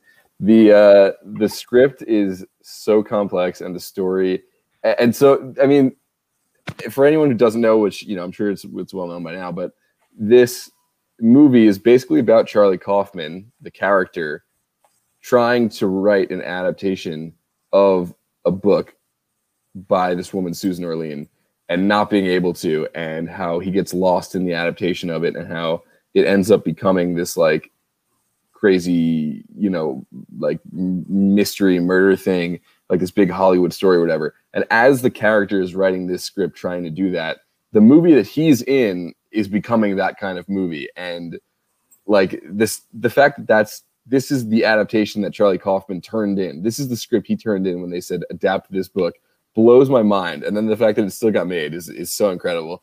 Um, he created a, a fictional twin brother named Donald Kaufman for himself, um, who was so likable and uh, and so real feeling that the he dedicated the movie to Donald, and Donald Kaufman was nominated for best original, uh, best adapted screenplay for this movie. he does not exist. He was nominated for an Oscar. Charlie and Donald together were nominated for Oscars. Um, the uh, I mean Nick Cage. Uh, I love Nick Cage. Yes, he's got a lot of over the top, you know, crazy performances that you can like or not. This performance is legitimately great. He does a really good job as as this like neurotic guy that Charlie Kaufman is, and and playing the two characters very differently. Like Donald and Charlie are very distinct characters in this movie, um, and just watching watching them interact is is is great. Um, Spike Jonze is one of my favorite directors. His style is is is really interesting, and he just injects so much. I don't know. It, it's just his movies feel very unique, and um, there's cer- certain things about this movie. I mean, it's like one of the most meta movies ever, but also, you know, like they're on the set at one point for being John Malkovich, um, which I just think is so fun. Like to, if you watch being John Malkovich in this back to back, they just work so well as a, a perfect pair of Charlie Kaufman, Spike Jonze craziness. Um, Chris Cooper in this movie is so fucking good. Um, I think he won the Oscar for this one. Um, he, he's so good as this like this this misunderstood like redneck um, like Orchid Thief, um, and then Meryl Streep. Obviously, like I, you know, I'm not always a huge fan of her because she sometimes for me does the same beats, but she's really really good in this movie. And the author of the original book um, has come around and loves this movie. She loves what they did, and I don't know how you couldn't because it's just such a unique, bizarre, brilliant way to do an adaptation of a, a book. Yeah, like it's, it's just it's a lot of fun. Just how meta it is. Um, I love that scene where they're on the set of uh, B. John Malkovich and John Cusack shows up, uh, just for like a second. He just like walks on a waves to. Um, and yeah, just the idea of you know making this movie about himself, trying to do this, uh, is again, you said everything about it. it. It's just such a great idea. Um, you know, when when you can't do it, do you know when you can't adapt it, do something like this. Um, and not a lot of people would come up with that. I love that you know that that Spike Jonze, um, that high concept stuff that he that he does um, with Charlie Kaufman. Um, so, so again, I mean, I, I I think I like being John Malkovich a little better. Um, I think 21's a little high for this, uh, but still pretty solid movie. Everybody else on uh, adaptation. I haven't seen it. This is my favorite Charlie Kaufman movie. Um, some of his stuff gets a little too out there for me, but but I do like some of it, and this one is by far my favorite. Um, I again, like you guys talk about, I just I, I love the meta aspect of it. I kind of wish I had could have been there when he handed in the script to see how they would have reacted to this. Like, wait, we asked you to adapt this book, and this is what you bring us. Uh, that would have been great. But uh, but yeah, I mean, Nicolas Cage, I, I, he's a really good actor when he when he wants to be. I mean, he got he, like you said, he did get Oscar nominated for this. Uh, uh, his only other one besides his win for Leaving Las Vegas, I think. Uh, the Chris Cooper one, Meryl Streep was nominated. Um, it's it's a really good movie. I also think Brian Cox has a small part, and he did a really good job in this as well. Yeah. I'm too.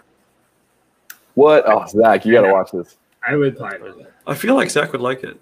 Yeah, Yeah. weird as Zach hadn't seen this. It's a, it, I consider it as a blind spot. Like a big That's All right. surprising. All right, uh, Brian, you're number 21. Uh, I think this is where this ends. Uh, Jurassic Park. Sorry. Um, so yeah, I mean, I don't know what to say. Been said already, including on other episodes of your list. Sucks. Uh, Jurassic Park is kind of the perfect uh, movie as far as like you know summer blockbuster style of movies go. Um, I've said before how I kind of gravitate towards the fun uh, Spielberg, and this definitely falls in that category. Um, it's amazing to me that he made this the same year. This got released the same year as, as uh, Schindler's List, which kind of just kind of shows the different sides of Spielberg. Um, but yeah, as far as this one, I mean, nobody nobody does that sense of of wonder like Spielberg, uh, and he also does a great adventure like with the Indiana Jones movies. And with this movie, you kind of got both of those uh, together in one. Um, he uh, much like his early movies like Jaws, they kind of tease the dinosaurs for the first hour. So when you finally do see them, you kind of you really feel like you're there, like with Sam Neill. You know, you're seeing dinosaurs, and, and once again, John Williams' score really, really contributes to every moment, whether it be the scary moments or the the, the the sense of wonder, things like that. Um, but yeah, I mean, it- it- most of the cast you hadn't really heard of before this movie, or at least I hadn't heard of before this movie. I mean, I knew Jeff Goldblum, and you know, I think I'd heard of Laura Dern, but the rest of them, for the most part, I mean, it's full of a lot of faces that I'd probably seen elsewhere, but but I didn't. So I mean, there weren't really stars. This the star of this movie was the dinosaurs, and the special effects, which this movie kind of revolutionized uh, visual effects for the rest. I mean, ever since then, for the next several decades, because I mean, you kind of saw some CG stuff kind of come into its own with like you know Terminator Two, some of that, but this one was like leaps and bounds above, and and everything there. I mean, even to this day, I watch Jurassic Park, and and the dinosaurs in there just seem 100% real. It still holds up almost 30 years later. Um, and and really, that's uh, for better or for worse. You know, they kind of introduced CGI uh, for for the movies, um, but uh, but that's just on a technical level. Even on a story level, uh, I just love this movie. Like I said, it kind of got the sense of wonder. It's it's fun. It's the perfect blockbuster summer movie. It's got fun and scares and adventure and everything. Who I know- had? Some others I. I think we all had it. I'm not sure. I didn't have it. What the fuck, you think? Cody, Um, where'd We you all, have that? we, I think we all have Jaws at least. I I don't had it at 32. I had 32. I Where'd you have have it. it? Zach, where'd you have it? Um, like fifty something. Okay, so Cody, you go first. I just always wish that I'm not I'm not as old as some people. They got to see this in the theaters the first time, but I wish I could go back to the very first time I saw this movie. And when the part when they go to the park the first time and that score hits in, um, it's just something that's just it's just a magical movie to me.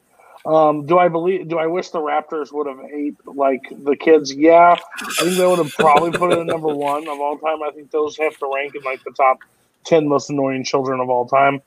But the reason why I relate so high is because I'm Sam Neill and having to take care of those damn kids in that situation. He's just nicer, and they got to see the end of the movie. I would have, I would have pushed him down and uh, got the hell away from him. But uh, yeah, it's just magic. This movie is just absolute magic. I think the the the cars outside the gate when the the cables start snapping and you know fucking Lex has to like scream and throw show the light to the the eye for the first time and you hear the scream.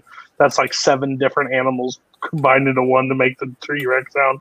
Yeah, it's uh it's a masterclass. I think this this is Spielberg's most watchable movie. I think overall, uh, is it his best?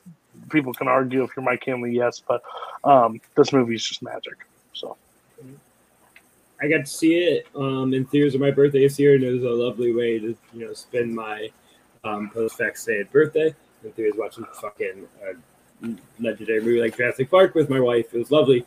Um, we're three hours in. There's lots I can say about how great Jurassic Park is, um, but really, what it cuts down to, and all that really matters, is dinosaurs are fucking rad. Um, yeah, this is a great movie. Um, Brian, you took the words right out of my mouth. That sense of wonder it, t- it entails. Um, that fir- that scene where they see the first dinosaur and just their reaction to it, where you see them their reaction first. And uh, you know, I love Goldblum's line there. He really did it. That son of a bitch, he did it. um, yeah, and but then like it goes from that that like childlike sense of wonder to also at certain times being like a straight up horror movie and like everything in between. It does so many things so well. Um, the effects are great. Like I can't believe like in ninety like when uh, Call of the Wild came out last year. I was like, why? Why in '93 were we able to get like real dinosaurs, but in 2020 they can't give us a realistic dog? Like it just Yeah. doesn't make any sense that like they were never even in the sequels they were never really uh, well maybe in two, um, but they were never really re- recapture this like that combination of effect of digital and practical, and it's just so seamless how they do that. Like if you watch like um, you know behind the scenes stuff like you know when they cut from a puppet to CGI and back and all that it's it's so it's so well done it's it's just so perfect um I had this uh a little lower on my top 100 um, oh, you but- did 92. yeah but I mean this is one like no matter where you have I mean definitely Under Pacific Rim. it's definitely it's definitely better than uh, I mean it's definitely worth a spot wherever on top 100. It's it's it's it's I don't it's not. I'm trying to do the math real quick in my head. Top, I think it's probably top three Spielberg for me. Definitely top five, uh, but that's nothing against. I mean, Spielberg has so many great movies. Obviously, that to, uh, even number five is is solid. Um, I'd have to go back and see exactly where, but um, yeah, I love this movie. Uh, Ethan, why'd you skip Jurassic Park? Um, I think this one probably could have made my list in another life. Um, I love this. I know I love Jurassic Park. It's great. You know, uh, I agree with everything everyone said already. Um, you know, the practical effects are fantastic, and the the seamless blending between the CGI and that, and even the CGI holds up pretty well, which is is crazy because it's better than a lot of CGI you see now, which is nuts. Um, uh, I love the cast. You know, I mean, everyone's great. Sam Neill, Laura Dern, Jeff Goldblum. Like that's like a holy trinity of great actors in this movie. Um, yeah, I don't know. I, I, I probably should have had it on my list at some point somewhere. Um, I'm not sure where it got lost for me, but uh, it's a great movie. If the T Rex would have knocked over the Jeep with his dick, then would have been instantly on Well, list. that's like top ten material. I mean, come on. right. All right, uh, Zach, you're gonna close us out with your number 21. Yeah, my um, second straight 2009. 2009 underrated for having two bangers by some of the best working directors. Um, this is fantastic, Mr. Fox. Wes Anderson's stop motion. Of course, two things love Wes Anderson, fucking animation and stop motion, all in one. Who knew that he was like the perfect director to work, you know, in, in stop motion? And you, you're all saying how much I love kids movie. This is like barely a kids movie, and I don't know when was just my kid. Not because I think it's like still calm and you know innocent in its way, but like I, I just don't think kids can get it or vibe with it because it has this like very Wes Anderson quirk to it. Um, everything's a little stilted in a very specific manner. Um, like the emotions are there and they're there kind of in the subtext, but but you but they're just a little like lost over. They're like they're a little little little defeated and, and the personality of the characters and, and, and the line reads. That's just how you know he he writes you know his his scripts or directs the actors at least. Um, but this is based on the Roald Dahl book Fantastic Mr. Fox. That was probably my most read book as a child. For some reason, this is the one I clung to. I, I was really into animals, really into Roald Dahl, so it kind of made sense. And and they really extended this. The, the movie in or the book ends twenty minutes in the movie. It extends in such a witty way. It's almost like he created his own sequels, like what happens next with the logical connections. Um, that then like helps the movie grow thematically in a way that, that that's not in the books on you know, identity, you know, because this really is a movie about what does this fox. It all sounds silly as I say out loud, but it is about, you know, when this fox cannot be the predator or the hunter that he is, how does he find, you know, his service to his family and service to his world? And it, it you know, as great fantasy movies, animation movies can do, you can create, you know, a context for these really serious ideas that we can pull into a real life, even though this isn't a ridiculous cartoon world. Um, but you know, it's, it's Wes Anderson's funniest movie, I would say. There's just such a great, you know, lines throughout it. Great, you know, characters. I think weirdly, um, between this and Rushmore, um, Jason Schwartzman, just, uh, it, you know, has never been better between those two movies. I think he's just great with Wes Anderson lyrics. His, you know, voice reading of all this is just such pitch perfect on this, you know, kid that's being overshadowed. Um, but specifically, you know, the best part of this movie is anytime that um, you know the sidekick possum character could say the word apple juice and apple juice flood. It's just the funniest thing in any movies that ever existed. Apple juice flood, great idea. I need an apple juice flood right now. Um, I it, it's very physical and textural in a way that only stop motion can kind of bring that. That is you know beautiful. I want like ten Wes Anderson stop motion movies. I need more. Bring them on. Uh, Wes Anderson's a guy. The more I watch, the more I like his stuff. Um, I I like this movie. I think his style lends itself really well to animation. Um, just like the look, like even though it's a cartoon, you, you look at it and you can see it. It definitely looks like a Wes Anderson movie. Uh, I like the visceral aspect of the animation. Like I like how the fur is like moving because of like the when the the puppeteers are actually moving the the puppets. Their fingerprints and stuff are in there. Like I just like that that that grittiness of it. Uh, I like the fact that I like how they use the word curse as their like as their go-to all-purpose curse word. Uh, it's just a really uh, fun little world they build, like that idea of how they, they play on like the idea of what these animals are, and um, you know, w- you know, turning that into like a real uh, like a human society. Uh, everybody else, uh, I think 21's high. Uh, I, I there are a lot better Wes Anderson movies. I think there's better animated Wes Anderson movies. But I don't know for me, doesn't make sense. And this like my Gremlins too. For me, it makes sense. uh, everybody else on Fantastic Mr. Fox. I love this Uh, movie. Um, sorry, I'll, I'll go really quick, Cody. I yeah, I think this movie is great. Everything Zach said, I agree with.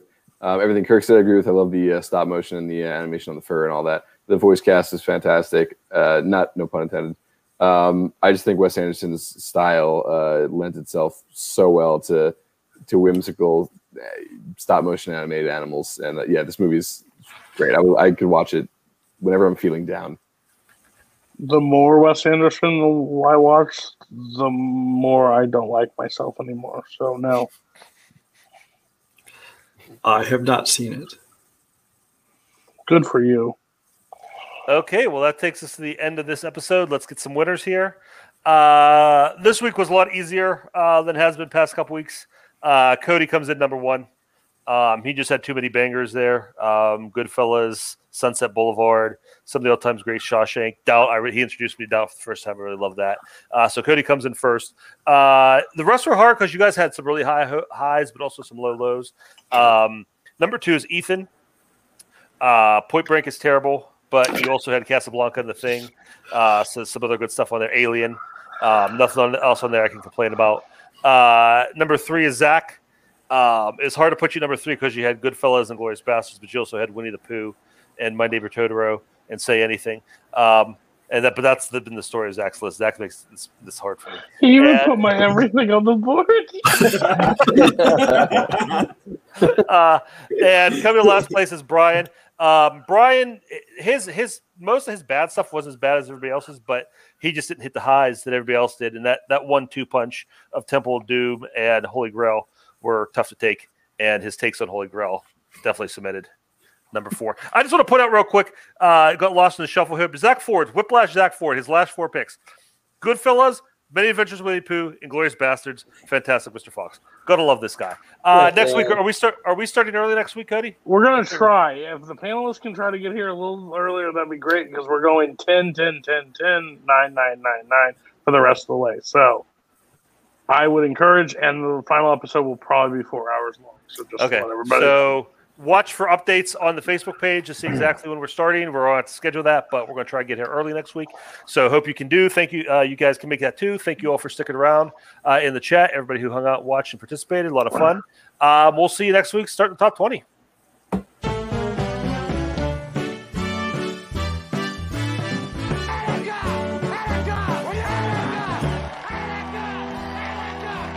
not going to intimidate me. I'm entitled to my opinion. Drunk and angry. Come on, break the lousy cup. Ow! I hurt my arm. and not expect everybody to do everything. I'm going there soon, you know. Is that so? Where are you going? Uruguay. Well, you go Uruguay and I'll go mine.